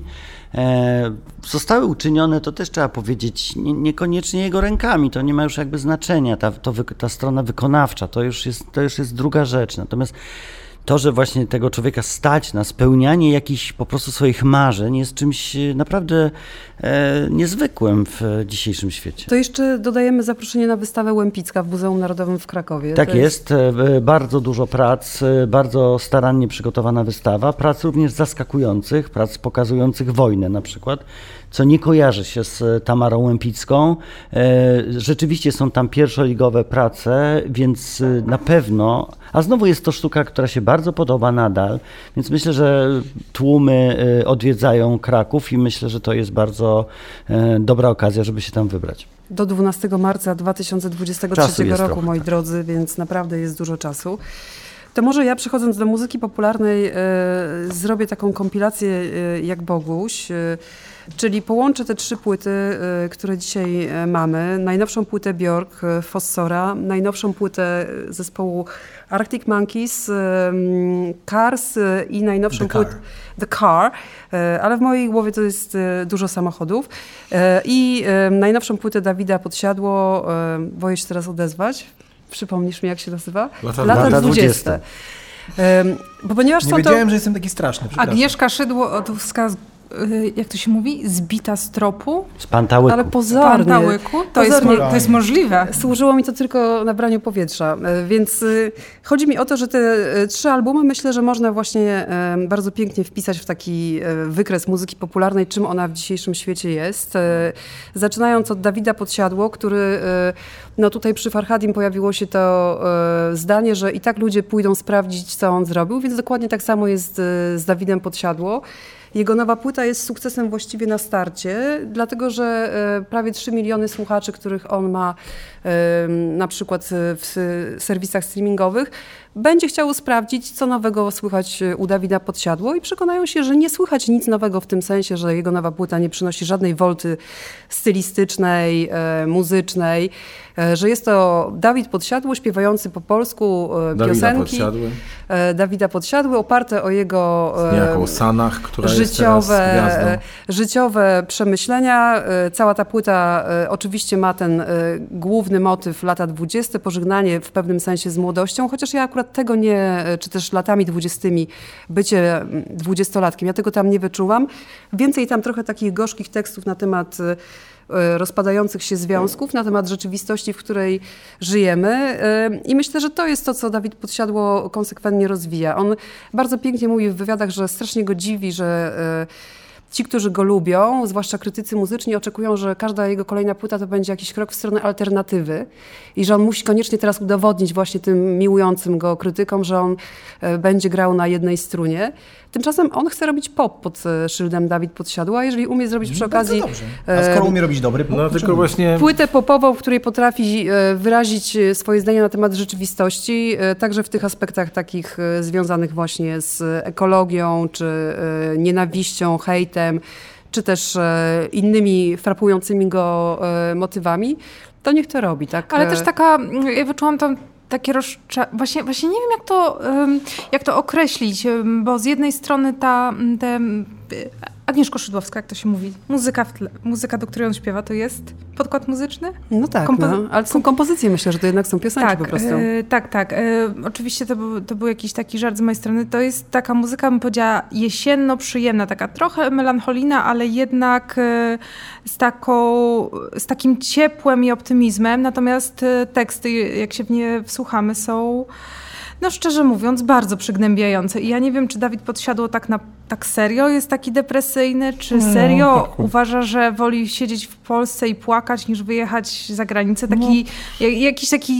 Taką rozmowę z nim znalazłam, co było dla mnie bardzo ciekawe. Nie wiem, czy to jest element jego kreacji, czy on rzeczywiście taki jest, czy to w ogóle są teraz takie lata 20, że właściwie... Myślę, że serio zrozumiał, że jeżeli ma robić to, co robi dalej, to robić to może w Polsce, bo tutaj ma swoją grupę słuchaczy i publiczność. Tak. No właśnie sprzedał, zdaje się, Stadion Narodowy, jak już samotnie, że tak powiem, już bez pomocy niejakiego Taco Hemingwaya. Natomiast nie zmienia to faktu, że wytrąciłaś mi oczywiście argument, to znaczy, że ją tak mówi, że to ma być po prostu pop i odczepcie się ode mnie, ja sobie robię swoją lekką muzykę. To wszystko w porządku, natomiast nie zmienia to faktu, że tak jak ty oglądałaś Wielką Wodę z krytykami w wieku 13-15 lat, tak ja mam w domu krytyka w wieku lat 16, którego do poprzedniej płyty w pewnym sensie Dawida Podsiadło ja przekonywałem. Tak samo jak przekonałem go i on sam do płyty, którą tu omawialiśmy, czyli do Ralfa Kamińskiego, ostatniej płyty. Jan, jak już usłyszał tę płytę przede mną, mówię teraz o płycie nowej Podsiadły, to już ta płyta jest taka sobie, ona jest taka bardzo radiowa. Mhm. No więc ja zapytałem się, zbierasz, o co chodzi. Co zasiałeś. No i po prostu i ma rację, to znaczy rzeczywiście ta płyta jest zbiorem przebojów, lepszych i gorszych piosenek. Te piosenki przynajmniej na razie, bo ja nie jestem jakimś znowu psychofanem, który będzie słuchał Dawida Podsiadło 24 na dobę, ani nawet 4 na dobę. Słuchałem go parę razy i wystarczy na razie. I nie ma tam takich hitów, jak przynajmniej na moje oko, jak na poprzedniej płycie. I te piosenki są chyba jednak trochę słabsze niż poprzednio były. A ta jego głębia jest taka trochę, powiedziałbym, w tym przypadku sprawia wrażenie głębi mocno pozorowanej. Ja się zgadzam, że to nie jest jego najmocniejsza płyta i wydaje mi się, że w tych kategoriach, w których on się porusza, w kategoriach popu, z czym absolutnie nie mam żadnego problemu. Ja jestem wielkim fanem popkultury w ogóle. Tak, robi to wszystko. To rzeczywiście w tym kontekście on napisał już, skomponował, napisał, nagrał już wcześniej lepsze piosenki. Natomiast nie da się oczywiście uciec od tego, że tego się bardzo dobrze słucha, przynajmniej mnie się tego słuchało dobrze, że to są bardzo porządnie skomponowane i napisane piosenki, dobrze wykonane. Więc dla mnie to jest po prostu porządna popowa płyta, ale wydaje mi się, że stać go na więcej. Dla mnie nie. No nie wiem, tak przygnębiające to jest po prostu. Przepraszam Karolina, tylko absolutnie muszę to powiedzieć, jak on tam śpiewa, że idzie na premierę Szklanych Butelek. Mhm. No powiem wam, że jak... Znaczy, ale to jest ironiczne, no tutaj trzeba czytać jego ironię, ale no to jest rzeczywistość, w której on żyje, gdzie jest zapraszany do tego rodzaju wydarzenia. Rzeczywistość, w której może nie tyle on żyje, co ją obserwuje, no bo większość jednak z celebrytów, tak zwanych influencerów pokazuje się ciągle na premierze Szklanych Butelek. Powiem wam, że ale to jest jego życie, no słuchaj, no o co mamy do niego pretensje? Że mówi... Ale ja nie mam pretensji do niego, tylko mówię, że to jest przygnębiające dla mnie w odbiorze. Że tak jest świat. Ale on jakby chyba nie ma co udawać, że jest kimś innym niż jest i mówi to, co mówi o tym, co go spotyka i robi to moim zdaniem bardzo fajnie, właśnie z dystansem. Wydaje mi się, że tam jest dużo dobrych przebojów. O ile nie byłem w ogóle fanem poprzedniej płyty, która uważam, że jest taką międzypłytą, być może to okaże się, że to nie o tej myślę, o której, która była poprzednia, no nieważne. To zostawmy to, żebyś tak się nie okazało właśnie. I jestem zadowolony, że tutaj wrócił do swojego takiego, tego, co mu wychodzi najlepiej, swojego stylu i swojego sposobu mówienia i ja uważam, że to jest bardzo fajne. Niekoniecznie ja będę tego słuchał, ale to nie w tym rzecz. No, co więcej, ja doszłam do wniosku, że ja właśnie niekoniecznie będę tego słuchała także, natomiast chętnie pójdę na koncert, bo myślę, że to jest też taka płyta, która powstaje właśnie po to, żeby móc ruszyć z trasą i ruszyć w trasę i że w tej muzyce rzeczywiście chodzi o to, a nie o zasłuchiwanie się. Szczerze, nie wiem już teraz do końca, o co chodzi zespołowi Arctic Monkeys, który, przypomnę wam, wiele lat temu zafunkcjonował w świadomości jako zespół grający ostro, przebojowe utwory. Niektórzy nawet mówili, że to jest rock. W każdym razie na fali... Nazwiska, ponownie. Pewnie to byli jacyś biało-heteroseksualni krytycy muzyczni. Bardzo piszący. Się podoba ten leitmotiv dzisiejszego odcinka. W każdym razie dzięki fenomenowi ówczesnego odpowiednika TikToka, czyli MySpace, Arctic Monkeys to jest jeden z tych zespołów, który przecież wypłynął właśnie dzięki takiej oddolnej miłości fanów i dopiero potem wszedł na rynek tak zwanego oficjalnego biznesu. I to jest zespół, który po raz drugi, patrząc płytami, mówi, że naprawdę już nie szukajcie u nas tamtych przebojów, naprawdę nie szukajcie u nas zaproszenia na dance floor, bo my teraz gramy w filmie, to jest film, który sobie sami reżyserujemy, jesteśmy po prostu w garniturach w latach 60. i chcemy wam snuć opowieści, które mamy w głowie, a właściwie Alex Taylor ma w głowie. I myślę, Turner.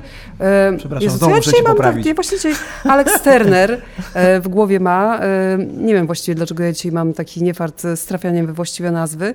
Myślę, że powinnam zbadać choroby pewne, które się dzieją w mojej głowie. Wracając do sedna, ta płyta znowu niesie taki ciekawy rozdźwięk, bo tutaj teksty ponownie są niezwykle depresyjne i to są takie teksty, które no nie zdziwilibyśmy się, gdyby śpiewał 60-letni biało-heteroseksualny, znużony, sfrustrowany. A on ma tylko 36 lat. Dokładnie i jakby myślę, że wielu ludzi no, może nie doskoczyć do tego poziomu emocjonalnego, bo z jednej strony mamy tę muzykę stylizowaną na dawne czasy, z drugiej strony dużą dozę melancholii, ale z trzeciej strony, jeżeli trafi się na dobry moment, tak mi się zdarzyło, to ta płyta świetnie gra. I nawet znalazłam potem potwierdzenie tych słów w jakiejś recenzji. Myślę, że to Jarek Szubrych napisał, że żeby ta płyta ci się podobała, musisz mieć ten właśnie moment, że tak, jeżeli trafisz na moment, to nagle wszystko się zgadza. No i trudno się dziwić, że mnie się w związku z tym bardzo podobało. No i brawo! Jacek oczywiście jest, ale ja jestem w obozie Jacka, od razu powiem, że nigdy, jestem w ogóle w obozie ludzi, którym Arctic Monkeys, widzisz? Teraz się na mnie przeszło, siedzę blisko ciebie, zaraziłem się. Arctic Monkeys się podoba na przestrzeni ostatnich 3 płyt. Wcześniej nie byłem fanem i wydaje mi się, że oni od 3 płyt są dużo ciekawszym zespołem niż byli wcześniej. I ta płyta The Car jest kolejną, moim zdaniem, bardzo ciekawą, oryginalną, nieoczywistą podróżą i muzyczną, i tekstową, którą nam tutaj Alex Turner i koledzy proponuje. I bardzo mi się podoba, że oni eksperymentują, że oni właśnie powiedzieli, mieli odwagę, że nie oczekujcie już po nas kolejnej piosenki w stylu I bet you look good on the dance floor. Tak, I bet you look good on the dance floor, tylko po prostu... Z brytyjskim akcentem, że to powiedzieliśmy, bo byliśmy jak kowboje, poćwiczymy. Coś. Poćwiczymy, następnym razem się uda. Więc oni, ta odwaga pójścia w inną zupełnie stronę mi się podoba i ich rozstrzał stylistyczny inspiracji, z których oni korzystają przy ostatnich 3 płytach, a także przy tej, jest dla mnie bardzo ciekawy i muszę powiedzieć, że mniej więcej tak od 3 płyt właśnie bardzo ich lubię, łącznie z tym albumem. Się zgadza.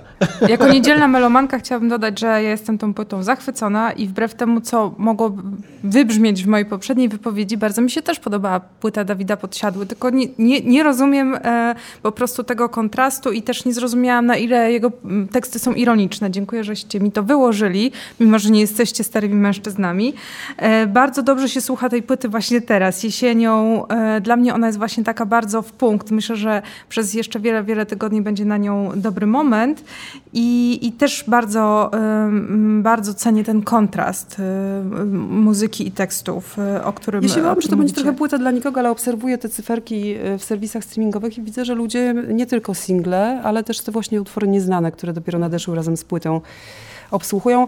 Bardzo dobra płyta. Podoba mi się tam zabawa smyczkami. Oni tam chyba dają sygnał, że jednak coś się może zdarzyć w przyszłości, bo te smyczki są trochę jak z przebojów In Excess. Nie wiem, czy pamiętacie, jak In Excess w najlepszym czasie. Dużo różnej muzyki to wzięte, ale bardzo rozrzut stylistyczny. Więc czyli nie filmowo wcale, ale właśnie popowo. Popowo, tak. Na zakończenie powiem... może Jacek jeszcze coś powie, bo jemu się ta płyta podoba. Ale Jackowi się podoba, już powiedział. Karolina, chcesz coś powiedzieć? Karolina powie. Ja dziękuję, ja już powiedziałem. Dekarna, tak, Podsiadło na nie. A co powiecie o Björk? Bo ja chciałam tylko o Björk powiedzieć, że... Ja na wszelki wypadek nie słuchałem. Ja się rozczarowałam. Ja czekam, aż mi wytłumaczysz tą płytę. No to nie wytłumaczyć tej płyty, bo ja wiem, że Björk ma po prostu bardzo trudny punkt wejścia i od zawsze tak było. No właściwie tak się zmieniło nasze postrzeganie jej muzyki, że teraz nam się wydaje, że jej pierwsze płyty to były płyty przystępne, co wtedy, kiedy ich się słuchało w 1992-1993 roku, nie było prawdą, bo ludzie się już wtedy dziwili, ojej, co to za zgrzytliwy pop. Teraz te utwory z perspektywy lat nam się wydają przystępne. Ja jestem zafascynowana tym, jak ta... kobieta potrafi wkomponowywać w muzykę inspiracje, które do niej przychodzą, przeżycia z życia, które są dla niej istotne i jednocześnie zachowywać w tym taką jakąś niezwykłą wierność swoim fascynacjom, a to są fascynacje muzyką współczesną, więc Specjalnie chciałam, żeby Björk znalazła się w tym zestawie, ponieważ wydaje mi się, że jest to bardzo fajny kontrapunkt, żeby pokazać, jak może też brzmieć muzyka słuchana przez setki tysięcy ludzi, z których myślę połowa w ogóle nie zdaje sobie sprawy, z czym obcuje. Nie, to nie jest deprecjonujące, w tym sensie, że artystka tam naprawdę wiele pracy erudycyjnej wykonuje, zanim w ogóle jakiekolwiek utwory pójdą w świat. Nie będę opowiadała o jej historii życiowej, o śmierci mamy, o dzieciach, które są zaangażowane w ten album, bo jeżeli ktoś za nim nie podąża, jak Jacek, nawet nie dając szansy, to nie będzie miał pewnie żadnej frajdy z tych opowieści, ale ktoś, kto w te płyty się zagłębi, właśnie te wątki osobiste też znajdzie. No nie, mi się ta płyta bardzo spodobała. Za pierwszym razem nie, ale teraz, kiedy wróciłam do niej, uważam, że to jest super płyta. Co więcej, wydaje mi się wręcz, że jest taneczna. No to rzeczywiście jest dużo powiedziane. Chciałabym zobaczyć ten taniec, tyle powiem. Tak. Do tytułowego nagrania mogę zaprezentować. Znaczy, to jest jedna z najbardziej jakby fascynujących artystek w każdym sensie. Artystek po prostu, nawet nie tyle, że muzycznych, tylko po prostu artystek naszych czasów. Tylko ja mam takie wrażenie, że przy tym takim obezwładniającym talencie, którym ona dysponuje, takim słuchowo, nie wiem, znaczy sonorycznym przede wszystkim, bo to, co ona po prostu tam każe robić tym instrumentom, które tworzą tą... Klarnety basowe są jej nową obsesją. Dokładnie tak, znaczy to wyszukanie jest tak niezwykłe, że właściwie budzi kompletny szacunek. Ona się zachowuje jak taka wielka rasowa kompozytorka, no takiej muzyki jakby dzisiaj powiedzielibyśmy poważnej tak zwanej, ale jest irytująca w tym wszystkim. To znaczy jest to takie za wszelką cenę, żeby nie dać się uwieść urodzie, żeby musi zawsze coś zgrzytnąć. Nie może być równo, musi być zawsze. Wydaje mi się to trochę, na pewno to jest w zgodzie z jej ideą, znaczy z jej podejściem, z jej rozumieniem tego, czym jest muzyka i czym muzyka w jej pojęciu powinna być. Ja to rozumiem jakby, ale z drugiej strony czasami mam wrażenie, że jest to robione na siłę, znaczy, że jest to robione, wiesz, jakby po to, żeby nie było za pięknie. Czyli 200% Björk, jak przy Farhadi. No tak, no coś takiego nadmiarowego totalnie. Wydaje mi się, że czasami niepotrzebnego. Może po prostu byłoby, zamiast to wmiksowywać w każdą piosenkę, może trzeba było zrobić to w 3 piosenkach, a reszcie dać spokój. Ja tylko chciałem powiedzieć, że boję się, że Karolina się na mnie obraziła, więc Karolino, chciałabyś coś powiedzieć o Björk? Ja chętnie posłucham. Ja bardzo mi przekonuje to, co powiedział Boguś, dokładnie tak myślę, że jakby jej koncept konsekwentny jest wspaniały, ale to jakby jest taki moment nadmiarowości, która już jest nieznośna. No nie wiem, to widocznie ja najbardziej właśnie taki bas i takie ciężkie doły, jakie są na tym albumie, kojarzę z jesienią i bardzo ta płyta, ze wszystkich tych, o których rozmawialiśmy dzisiaj, ta jest dla mnie najbardziej no bo na to ten jest czas. Najbardziej niezwykła płyta z na tych ten. To na pewno, tak. Przechodzimy do literatury, moi drodzy, bo muszę pośpieszać nasze konie. Zaczniemy od książki Mój mały zwierzaku. Nie podejmuję się wypowiedzenia autora, więc zostawiam to Karolinie. Marieka Lukas Reinewald, o którym będziemy mówić osoba autorska, gdyż... Ona podobno teraz jest chłopcem. No ale właśnie tak się definiuje. Wiesz, przy tej książce, przy kolejnej będzie kłopot, i więc zostawmy osobę autorską, dobrze, pochodzenia holenderskiego. Poprzednia książka Niepokój przychodzi o zmierzchu. Przypomnę tylko, Międzynarodowa Nagroda Bookera 2020 rok, w Polsce premiera w 2021 roku w przekładzie Jerzego Kocha. Teraz tak samo, czyli Jerzy Koch przełożył nam tę książkę, znów jesteśmy na holenderskiej wsi, znów mała dziewczynka, przedtem w poprzedniej książce śmierć brata, która wytrąca rodzinę z pewnego poczucia stabilności, ujawnia czy odkrywa takie podwójne dno, demony czające się, narracja z perspektywy dziewczynki. Tutaj o trochę inaczej, bo mamy dziewczynkę, ale ona jest obiektem hebefilii. czyli zakochany jest w niej, ona ma 14 lat, zakochany jest w niej 49-letni weterynarz.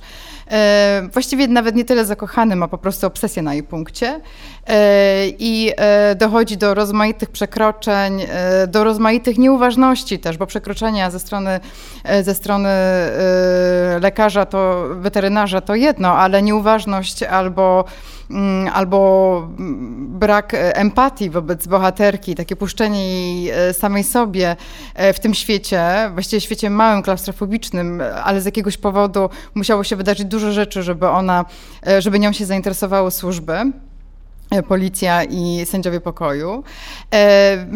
Książka napisana długimi zdaniami, które właściwie 40 parę rozdziałów, każdy z tych rozdziałów to jest czasami jedno zdanie, czasami 2, 3, 4 zdania, czyli w takich absolutnie obsesyjnych okresach retorycznych, które wydają się spójnymi całostkami, którymi rzekomo wchodzimy w świat bohatera, czyli tego weterynarza i w tę jego konstrukcję, spodziewając się, że gdzieś w pewnym momencie coś więcej nam wybłyśnie, coś więcej z tego wytryśnie, bo wszystko jest tak spójne i gdzieś prowadzi, i gdzieś mamy tutaj, no tak jak we wszystkich tych książkach pisanych okresami retorycznymi, to jest duża w Europie tradycja, więc za każdym razem to jest takie koło, które się zacieśnia, gdzieś nas prowadzi.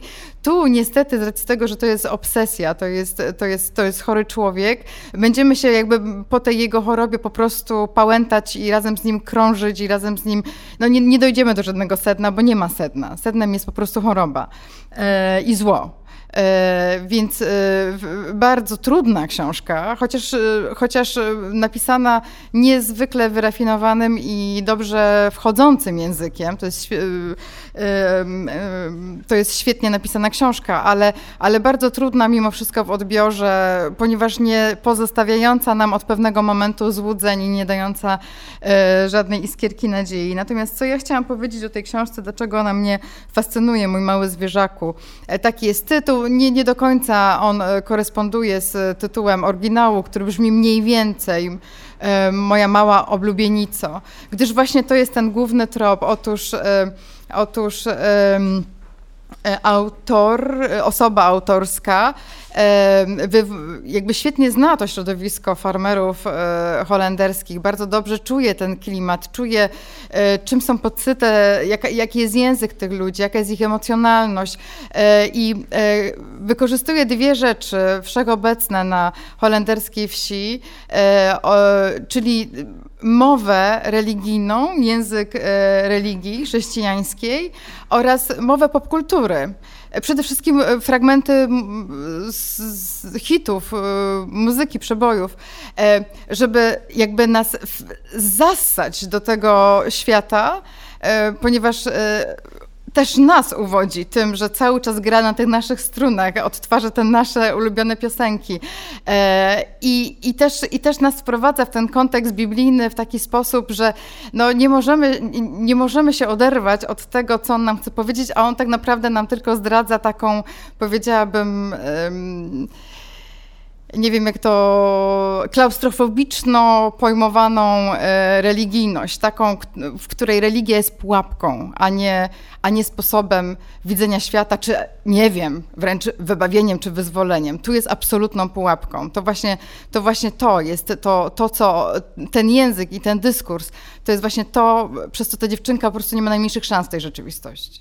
Ta książka jest, przepraszam, że się wdarłam, ale chciałam powiedzieć, że no tak jak okropne jest to, o czym się czyta, jednocześnie jest tak napisana, że nie można się od czytania tej książki oderwać. I sama nie wiem, czy wpadłam w jakąś pułapkę, czy no to właśnie jest mistrzostwo, czy wręcz mistrzostwo stylu. No jest całe też mistrzostwo jakiegoś przeżycia, do którego my ludzie, którym się wydaje, że jesteśmy zdrowi, nie mamy po prostu dostępu. Natomiast sugestywność tego, jak pisze Maria Lucas Rinewald po prostu i to od pierwszej książki, czyli Niepokój przychodzi o zmierzchu, te książki trzeba czytać razem. To ciekawe, że właśnie wystawa w Zachęciu, o której mówiliśmy, tak była nazwana, bo on, że tak powiem, zamyka jakieś doświadczenie pokolenia, nie tylko w Polsce. Jest fantastyczny autor, autorka, osoba autorska po prostu. Oczywiście są w tym gry interliterackie, to znaczy jest tam fundamentalna, że tak się wyrażę, gra z Lolitą Nabokowa, gdzie Lolita wydaje się grzeczną książką dla, że tak powiem, sympatycznych dzieci. No i ten człowiek jest jakimś naprawdę... No, ma w sobie jakieś piekło i coś fascynującego absolutnie. Niezwykła rzecz, jeszcze świetnie przetłumaczona. Znalazł w Polsce człowieka, który tłumaczy go na nasz język, tak że możemy te książki poznawać bez najmniejszego, moim zdaniem, uszczerbku. Świetna literatura. Ja i wstrząsająca. Człowiek jak życie kończy, to musi się otrząsnąć z tego i wrócić po prostu. Że, tak, no jakby... że w ogóle podczas tej lektury chce się krzyczeć na zasadzie zróbcie coś, zobaczcie ją. Chce się krzyczeć z powodu tego, co się dzieje na tej małej wsi The Village, ale chce się też krzyczeć z innego powodu, ponieważ człowiek uruchamia sobie, świadomy czytelnik, uruchomi sobie inne tropy. Polański, Beckett, Proust, Picasso, wspomniany przez ciebie Nabokow i nagle się okazuje, że tym piekłem cały wielki modernizm, właściwie cała tradycja dwudziestowieczna jest wybrukowana i tu się trzeba nad tym zastanowić i nad tym się zastanawia osoba autorska, o której mówimy, więc jakby to jest jakoś niesamowicie silne i powinno zostać po tej lekturze w człowieku i pracować, bez względu na jakby już kwestie fabularne i to, czy ten świat do nas przemówi, czy nie, ale na pewno to, co stoi za tym światem, ta tradycja, no domaga się takiej, powiedziałabym, redefinicji. Mój mały zwierzaku. To jest napisane w sposób zupełnie niezwykły.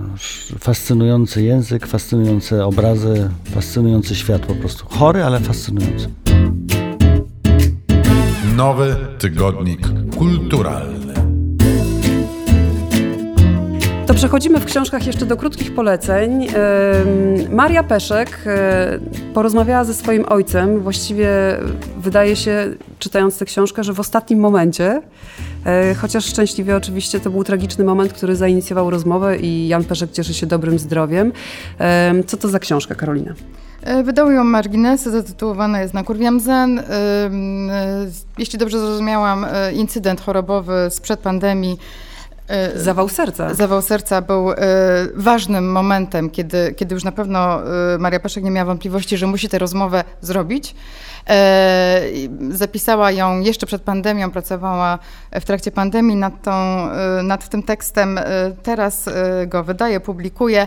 Jak to zwykle w rozmowach, bo ona rozmawia ze swoim ojcem Janem Peszkiem, w rozmowach, rzekach, tak zwanych dużych rozmowach, wielkich rozmowach, dzieciństwo jest takim wytrychem, dzięki któremu możemy powiedzieć pewne rzeczy o świecie, o nas w tym świecie, o tym, jak nas... co nas ukształtowało, gdzie korzenie zła, prawda, skąd nasze własne malum, co nam tutaj zgniło i zrobiło się robaczywe u zarania, więc rzeczywiście dzieciństwo, czy takie powiedzmy, może nie dzieciństwo, ale okres wczesny Jana Peszka jest nadwyraziście przedstawiony, tak samo z Marią Peszek, jej dzieciństwo też jest ciekawie przedstawione, wiele więcej rzeczy tam nie ma, to znaczy nie mówię, że nie ma powieści o kolejnych ważnych etapach, ale one już nie są tak wynikliwie, one już są bardziej asekuranckie, pewne rzeczy zostają właściwie, bym powiedziała, na poziomie takiej deklaracji, ja nie do końca wierzę w pewne części tej książki, natomiast co się wyłania najciekawszego z tej książki, którą przypominam, piszą wespół córka z ojcem. Otóż w pewnym momencie pada taka deklaracja Marii Peszek, że nie będzie miała dzieci z powodu tego, że jako małe dziecko opiekowała się dorosłymi, czyli swoimi rodzicami, teraz by chciała odpocząć. No ja to trochę tak spłaszczam i felietonowym skrótem wykoślawiam, ale mniej więcej o to chodzi, że tak się natrudziła jako małe dziecko, że już nie chce. I to jest dobra klamra do opowieści o tej książce, ponieważ no jest taki dysonans, prawda, poznawczy między taką ich sztamą, którą mają teraz jako bohaterowie tej samej bajki, artyści polscy, a tym, jak im się pewne rzeczy rozjeżdżały w przeszłości i jak to teraz próbują w słowach i za pomocą obrazów przywoływanych z pamięci odtworzyć, zrekonstruować albo nawet i momentami zaklejstrować. Nie jest to książka o rolach Jana Peszka, nie jest to książka o jego teatralno-filmowo... Troszkę o Dejmku innej. Jest i jego przygodach z Dejmkiem. No to tak, jest ważne anegdotycznie, no i jest też o szeferze, co jest uznane tak, no, po prostu jasne za najważniejszy, taki otwierający dla Jana Peszka spotkanie, no i motyw artystyczny. No i co? Jeszcze nowy wicha, że tak powiem, językiem marketingu. No tak. Albo nic drobnie nie będzie. A potem szybko do Nowego Szczerka, szybko. Językiem marketingu. Tak, to jest wydawnictwo Charakter. Też chyba książeczka, podobnie jak Peszkowie. Być może dobra w tym sezonie, bo sezon zbliża się, że tak powiem, świąteczny, więc pod choinkę i tak dalej. To są felietony z lat 2017-2021 publikowane w dużej mierze w piśmie, w magazynie Pismo. Tutaj zebrane, okraszone rzeczami niepublikowanymi i wychodzi z nich koniec końców opowieść o... No taka nostalgiczna opowieść o tym, że pewne rzeczy się podziały w rzeczywistości i jak one się działy, to nie do końca nad tym panowaliśmy, ale teraz po latach z dystansu już widzimy, że to były po prostu cezury, cięcia, że już tak nie ma, jak kiedyś ta rzeczywistość gdzieś odpłynęła, zostawiliśmy ją daleko za sobą. Gdzieś tu klamrą jest osobista historia narratora, któremu dziecko dorasta, chyba córka, z tego co się zorientowałam, no i to wypuszczanie córki w świat, w ten świat, nie w ten fajny, przyjazny świat sprzed 10 lat, tylko w ten świat, który już nie jest fajny i przyjazny, jest jakąś sprawą egzystencjalną, która stoi za tym drobiazgiem literackim, bo tego nazwijmy. To jest raczej taka książka bibelocik. Ja lubię tę tradycję, ponieważ ja ją widzę tak w takim szerokim spektrum, że to się dziś zaczyna od Agnieszki Osieckiej, szpetnych 40-letnich, prawda, żeby tak z dystansu, z takiego momentu, kiedy jestem jeszcze człowiekiem u szczytu na topie ważnym, człowiekiem w wieku średnim, powiedzieć już o czymś, co mnie formowało, co było dla mnie przełomowe i jak mało dzisiaj z tego zostało, jakie to jest wielkie rozczarowanie po latach. Więc ja lubię tę tradycję, sobie ją śledzę i to jest taka kolejna książka do tej przegródki, aczkolwiek tam nie ma tekstów, że tak powiem, jakoś otwierających na nowo wichę. To jest taki stary, dobry wicha, raczej z tych jego pierwszych książek, nie z tej książki o Malewiczu. Czyli odpowiadając na pytanie, co tam u nowego wicha, odpowiadamy stary, dobry wicha, po prostu. No jak ktoś lubi, to jest to kolejna rzecz, którą polubi. Jak ktoś nie lubi, to niech nie sięga.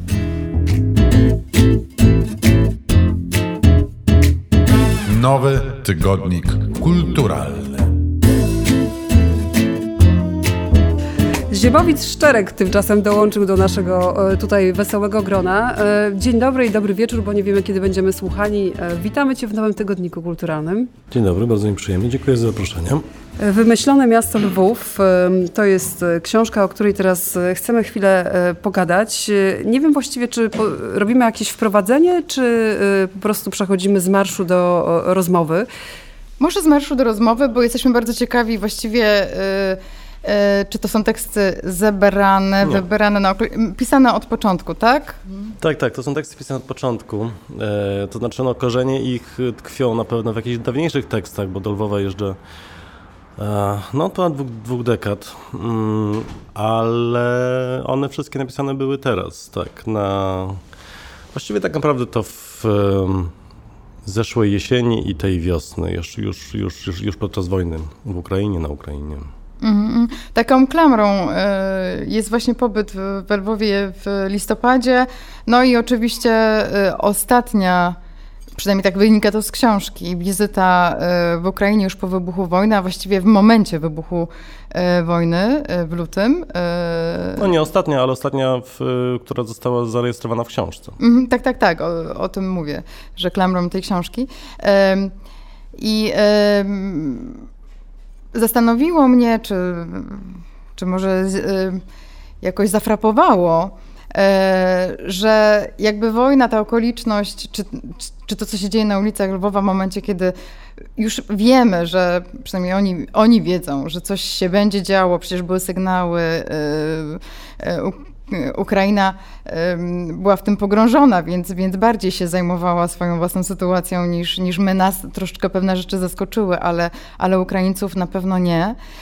Więc jak w tej książce jest coś takiego obecnego, co mnie trochę uwodzi, a trochę niepokoi, jak takie porzucenie tego, co się dzieje teraz, na rzecz tego, co się działo w przeszłości. Że jednak to jest książka przede wszystkim o jakichś gigantycznych momentach Lwowa, o jakichś gigantycznych figurach Lwowa, o gigantycznych postaciach Lwowa. Tak, ale te momenty gigantyczne lwowskie w dziejach Lwowa dzieją się też teraz. I z perspektywy człowieka współczesnego one wcale nie wyglądają na aż takie wielkie. Podejrzewam, że podobnie musiało być przy innych wielkich momentach. Tak, to samo dotyczy zresztą postaci. Dwie postaci, na których oparłem tą książkę, czyli jakby dwie osoby, które tak naprawdę wykreowały ten Lwów. Takie symboliczne osoby, bo oczywiście było ich więcej, ale ja sobie to tak podzieliłem na reżysera i producenta, scenografa i wykonawcę. To jest Włodko Kostyrko, to jest lwowski malarz z taką bardzo mocną lwowską obsesją, ale też z obsesją tożsamości lwowskiej. Czym jest Lwów, jakim jest miastem I tu nie chodzi o kwestie Polska-Ukraina, takie banalne, to bardziej chodzi o kwestie przynależności cywilizacyjnej, czy jest Europa Środkowa ta, w której tam jeszcze gdzieś unosi się duch Habsburgii i w ogóle tej Europy Środkowej przez wiele przypadków odmienianej. Czy jest to jednak ta kultura wschodu, prawda, która zapanowała we Lwowie od czasu, kiedy opanował go Związek Radziecki.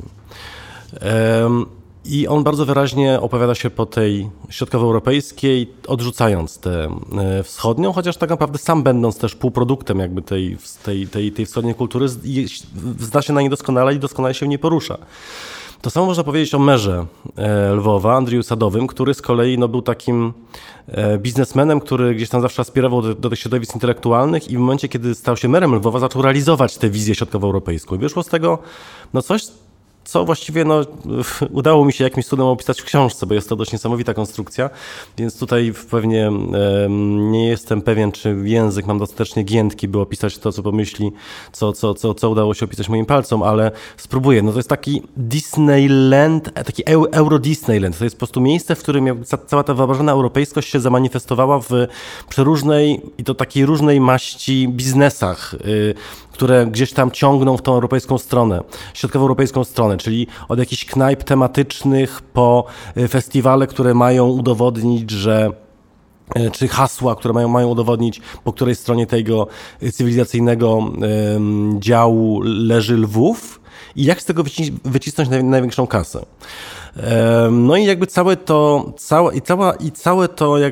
cała walka pomiędzy tym natchnionym wizjonerem, którym jest Kostyrko, a wykonawcą, który jest bardziej pragmatykiem i to w takim poradzieckim stylu, trzeba powiedzieć, czyli znów jakby tutaj mamy ten element, który stereotypowo można określić jako wschodni, się ze sobą zmagają. To są właśnie te postaci, które kiedyś będą... ja nie mam wątpliwości, że zarówno Kostyrko, jak Sadowy będą mieli swoje ulice we Lwowie. Jednak przyglądając im się z bliska, w czasach jakby 1:1, widać ich ludzki wymiar. To znaczy, to po prostu widać, że najprawdopodobniej,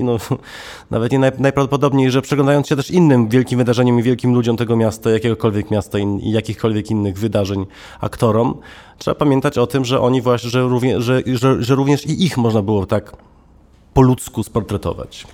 To, co mi się wydaje niesamowite w tej książce, to to, że rzeczywiście się tak wpada z tobą. Być może po 20 latach nie wypada już pytać o prapoczątki tej fascynacji, chociaż to będzie ukryte pytanie w tym, co powiem. Bo fajnie może odpowiadać raz na jakiś czas na to samo pytanie. Natomiast ponieważ się tam wpada, to od razu ja jako też dziennikarz myślałam sobie o tych wszystkich technikach, które ty stosujesz, żeby ten świat budować, żeby łapać te informacje, bo wydajesz mi się jakimś po prostu nasłuchującym, podsłuchującym, opętańczo przeszukującym archiwa, że jakby jesteś, jakby to jest jakiś 10D obraz twój, jakby człowieka, który jest cały czas wyczulony i odbiera wszelkiego rodzaju możliwe impulsy. I to nie ma wolnego od tego niestety, tak. To jest ale czy to też się rozwinęło w czasie? Czy ten Lwów od początku właśnie tak jak gąbka chłonąłeś na wszystkie możliwe sposoby, czy też wypracowałeś sobie to właśnie na metodę pewnej obserwacji, którą potem da się jednak zawrzeć słowami właśnie? W czasie ja się nauczyłem nad tym panować, bo tak naprawdę to miałem to zawsze. W sensie zawsze miałem coś takiego, że byle komentarz mógł być rzucony gdzieś tam przez kogoś w autobusie, mógł być świetnym komentarzem do tego, co gdzieś tam widziałem, dziejącego się ogólnie, prawda? I właśnie zawsze lubiłem sobie szukać takich elementów i z nich konstruować rzeczywistość, tylko że no, na początku w ogóle myślałem, że to jest po prostu jakaś zupełnie wręcz jednostka chorobowa po prostu, bo te głosy jakby słyszałem zewsząd, ale w momencie, kiedy zacząłem się jeździć na tym koniu, czy latać na tym smoku, żeby nawiązać do tam dzisiaj popularnych, popkulturowych form, no to okazało się, że można z tego korzystać i można po prostu na tym budować i sprawia mi to straszną przyjemność. Właściwie tak naprawdę to ja nie wiem, czy jest większa przyjemność na świecie niż właśnie obserwować świat i z niego klecić jego artystyczny, jakkolwiek potencjonalnie by to nie brzmiało, wariant, prawda? Coś, co gdzieś jest jakimś tam wytworem, co jest efektem jakiegoś tam przetworzenia przez mój, no faktycznie dość dziwnie działający mózg, nie zawsze pozytywnie działający. Mam takie pytanie odnośnie właściwie tej tożsamości Lwowa i twojego spojrzenia, bo malujesz Lwów jako właśnie gdzieś na przecięciu powiedzmy tych cywilizacji, tej środkowoeuropejskiej, habsburskiej, nazwijmy to, a tej wschodniej, ale oczywiście tam jest mnóstwo różnych jeszcze niuansów, naleciałości i tak dalej. Wiadomo, no to jest... wschodnia istnieje jako taka. No więc właśnie, więc ten Lwów po prostu jest takim patchworkiem w dużej mierze. Czy ty w ogóle odczuwasz potrzebę, żeby właśnie zadecydować w swojej głowie, czy ten Lwów jest bardziej środkowoeuropejski, czy wschodni, czy inny, czy raczej uważasz, że to by w pewnym sensie zabiło wyjątkowość i tożsamość tego miasta? Bo mi się wydaje, że właśnie ta jego płynna tożsamość i to, że nie da się do końca go zdefiniować i przyporządkować do żadnego z tych światów, właśnie decyduje o jego charakterze. Dla mnie też tak jest, tylko ta książka jest o tym, w jaki sposób ludzie, którzy go tworzą, którzy w nim mieszkają, którzy chcą go jakoś zbudować, którzy chcą go sobie jakoś wyobrazić, a i to wyobrażenie spełnić, go plasują, prawda? Czyli dla nich najprawdopodobniej też to jest bardzo płynne, bo u mnie jest to niby płynne, ale z drugiej strony na przykład też mam tak, że no w ciągu powiedzmy pół godziny mogę przejść od absolutnego przekonania, że gdzieś tam mi się ten Lwów stoczył w którąś z łóz, a potem gdzieś tam się przetoczy do innej łozy, prawda? Jestem świadomy tego procesu i po prostu mu się przyglądam, nie oceniając. No i to jest właściwie tak naprawdę też cała Polska, bo żeby tak... No ja nie ukrywam, że przez ten Lwów to jednak też trochę patrzę na nasz kraj. To znaczy nie mówię tutaj, że Lwów jest częścią Polski, bo nie jest. To jest część Ukrainy, jest w dobrych rękach, co by nie mówić. Ale no jest też... Bo my też jesteśmy jakby na tej przełęczy, prawda? I też przez cały czas próbujemy się gdzieś tam podświadomie czy niepodświadomie, czy nawet głośno deklarując, że mamy to gdzieś, to taka deklaracja głośna też mam wrażenie, że jest jakąś odniesieniem się do tego, tak. Właśnie. I my dokonujemy podobnej akrobatyki, której dokonują ci ludzie z Lwowa, mieszkańcy Lwowa. Plus no jeszcze biorąc pod uwagę, jak blisko są związane z naszym krajem i z naszą pamięcią historyczną losy tego Lwowa, bo ja tam dużo piszę też o Galicji, która była tą Polską w czasach zaborów i której rzekomo nie mieliśmy, która w ogóle całkowicie przepisywała geografię Polski, która w ogóle całkowicie przepisywała właściwie całą istotę Polski, bo nagle Polska bo Polska przez ostatnie kilkadziesiąt lat zaborów naprawdę funkcjonowała, dlatego że ta autonomia galicyjska była naprawdę na tyle szeroka, że można było powiedzieć, że Polska instytucjonalnie funkcjonowała, ale nie jako powiedzmy kraj wiślany, zwrócony od dołu, od Karpat do Morza Bałtyckiego, tylko w zupełnie innej formie, od Lwowa do Krakowa, po prostu jako taki ciąg ziemi, takiego pogórza i to jest w ogóle absolutnie niesamowita rzecz. Ja w ogóle się dziwię, że ten temat nie jest aż tak szeroko poruszany, znaczy w sensie Galicja bywa modna, prawda, w literaturze, czy to Stasiuk, czy Tandruchowy, czy to ktoś inny, ale no jednak jako taka forma państwa, no nie wiem, coś tam Davis pisał, pojawiło się jakaś była wystawa w MCK-u bodajże o Galicji, pamiętam, było coś w MCK-u, jakieś wydawnictwo, ale po prostu no sam fakt funkcjonowania takiego państwa wtedy, kiedy go nie było niby i to nasze jęczenie, że nie mieliśmy mieszczaństwa, mimo że mieliśmy mieszczaństwo, tylko po prostu jakby nie wrachowujemy tego w naszą historię. Już teraz nawet nie mówię o tym, czy to mieszczaństwo było koniecznie, nie wiem, polskojęzyczne czy rzymskokatolickie, bo to jest inna sprawa, prawda, bo jakby to, że my Żydów wyrzucamy ze swojego jakby z tej polskości mieszczańskiej czy jakiejkolwiek innej jest już w ogóle skandalem, uważam, ale no Galicja była po prostu możliwością przyjrzenia się Polsce, która miała zupełnie inną formę od tej, którą znamy i którą mamy wtartą pod skórę i już po prostu mamy jej dosyć. I ten Lwów też funkcjonuje po prostu w taki sposób. Absolutnie jest i był tego państwa stolicą. I jakby oczywiście, i nie zapominam tam oczywiście też o Ukraińcach, którzy tam mieszkali i dla których też był stolicą i dla których też był osią aspiracji. To wszystko jest w tej książce. Mhm. A czy ty sam masz wrażenie jako autor albo twój sposób myślenia przypomina Lwów? Bo jednak jest to płynna tożsamość miasta, o czym właśnie powiedziałeś, ale ty też sposób, w jaki widzisz miasto, w jaki widzisz rzeczywistość jest bardzo płynny. Możesz w każdej chwili zmienić spojrzenie, więc moje pytanie jest takie, na ile po prostu to jest tak, że Lwów i ty macie podobną gdzieś historię czy podobne przepływy, a na ile ciebie Lwów ukształtował w taki sposób, że widzisz teraz rzeczywistość tak, jak w tej książce ją opisujesz? Ciekawe. Myślę, że to się wspinało jedno po drugim. To znaczy, ja naprawdę tam już długo jeżdżę, bo gdyby to powiedzmy było jakieś miasto, które odwiedziłem stosunkowo niedawno, pewnie byłoby tak, że gdzieś tam moje wyobrażenia konfrontowałbym z nim, a tak jednak tutaj Chrycak zauważył, taki ukraiński historyk Jarosław Chrycak zauważył bardzo ciekawą rzecz, że polski i ukraiński nacjonalizm wspinały się po sobie wzajemnie we Lwowie. Znaczy jakby budowały się w odniesieniu do siebie, przeciwko, ale też jakby inspirując się sobą wzajemnie. I mogę powiedzieć, że tutaj coś takiego też zaszło, tylko w pozytywnej wersji. Jakoś się wspinaliśmy chyba z tym Lwowem wzajemnie na siebie, przynajmniej w mojej głowie. Ostatnie pytanie, bez którego się nie możemy obejść po lekturze tej książce. Jak jest teraz? Bo z racji wojny ta rzeczywistość się zmienia i dlatego boję się, że twoja książka w jakiejś mierze już jest na przykład nieaktualna. Oj nie, Lwów na razie, Lwów się nie zwija, o tak. Mhm. Znaczy w momencie, kiedy pojechałem tam, w momencie, kiedy wybucha wojna, to jeszcze kiedy nikt nie wiedział, co się wydarzy, czy ukraińska obrona wytrzyma, czy Rosjanie pójdą za Kijów, czy być może uderzą od strony północnej, na Wołyń i przez Łuck, gdzieś tam będą próbowali się dobić do Lwowa, chociażby po to, żeby odciąć linię zaopatrzenia. Nawet nie wiedzieliśmy przecież, czy nie będą bombardowali tych kolumn uchodźców, którzy przecież z Lwowa szli na Mościska, potem na Szeginie i na Medykę, tak. Zresztą to była w ogóle jakaś humanitarna katastrofa wtedy po prostu, bo to był środek zimy i tam ludzie nie tylko w samochodach uciekali, niektórzy szli w ogóle od samego Lwowa po prostu. Ja tam wjechałem od razu, kiedy się dowiedziałem, że jest wojna, jakby pojechałem tam od razu. No właśnie trzeba było wywozić ludzi i tak dalej, coś pomagać, ale widziałem wiele rzeczy w życiu, ale po prostu ta kolumna zmarzniętych ludzi, która jeszcze... I to jeszcze, wiecie państwo, to jest Lwów, to nie był Donbas. I oczywiście zdaję sobie sprawę z tego, że to jest jedno i to samo w pewnym sensie, ale w moim prywatnym świecie te wojny toczyły się zazwyczaj o wiele dalej. A tu nagle to jest Lwów, to jest jakby to była Medyka, to było miejsce, które znałem doskonale i które po prostu było częścią mojego takiego wewnętrznego, ciepłego świata. Więc w tym sensie wojna się wdarła jakby w tę rzeczywistość, ale Lwów się nie poddaje, bo po prostu to już raz, to nie jest tak, że tylko na turystach Lwów zarabia, w sensie jakby te wszystkie knajpy i tak dalej, cały ten biznes lwowski, bo również lokalni mieszkańcy, od kiedy na przykład wydarzył się ten boom informatyczny, w sensie, że Ukraińcy zaczęli się masowo zajmować informatyką, nagle okazało się, że nie mają pieniądze. Dwa, te biznesy lwowskie w gruncie rzeczy całkiem nieźle sobie rodziły i ta klasa średnia jakoś tam się napychała. Trzy. Do Lwowa przyjechało strasznie dużo ludzi z całej Ukrainy i to po prostu jako uchodźców.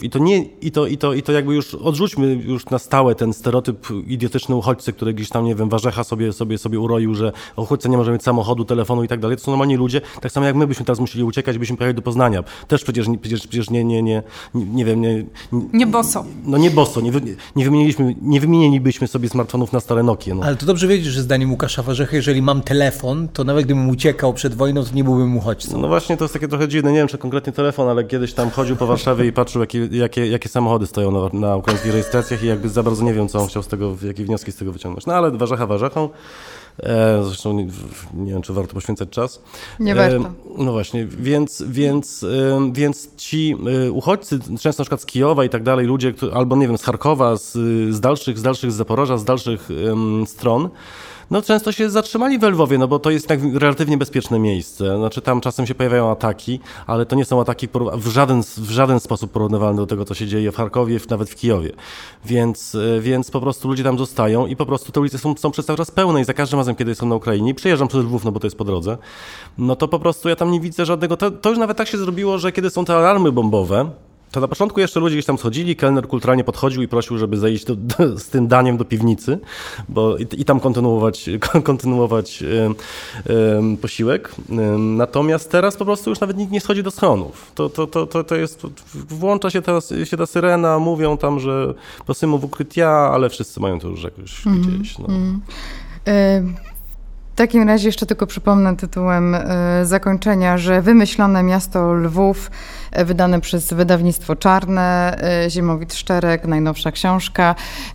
Zapraszamy Państwa jeszcze raz do lektury tego, no właśnie wymyślonego, czy jednak opisanego miasta przez Ziemowita Szczerka. Przypomnę tylko, że kontekstem jest Lwów galicyjsko-habsburski, z którego wykwita... No nie tylko, też obecny Lwów. Tak, z którego wykwita obecny Lwów. Tam i też Rzeczpospolity Lwów. Jest taka maluteńka aluzja do tego, że to jest miasto kawiarni i czekolady, że to jest, tam jest ogromna tradycja tej właśnie wiedeńskiej kawiarni z kawą i z czekoladą, więc życzymy sobie, żeby ta tradycja mogła po prostu funkcjonować jako codzienność i żebyśmy tam jeździli po prostu w takim celu, żeby się raczyć najlepszą czekoladą w naszej części świata. I dziękujemy Ci bardzo za wizytę. Dzięki. Dziękujemy. Dzięki. Bardzo dziękujemy Ziemowitowi, bardzo dziękuję Wam, ale przede wszystkim dziękujemy Państwu za wysłuchanie 31 odcinka Nowego Tygodnika Kulturalnego.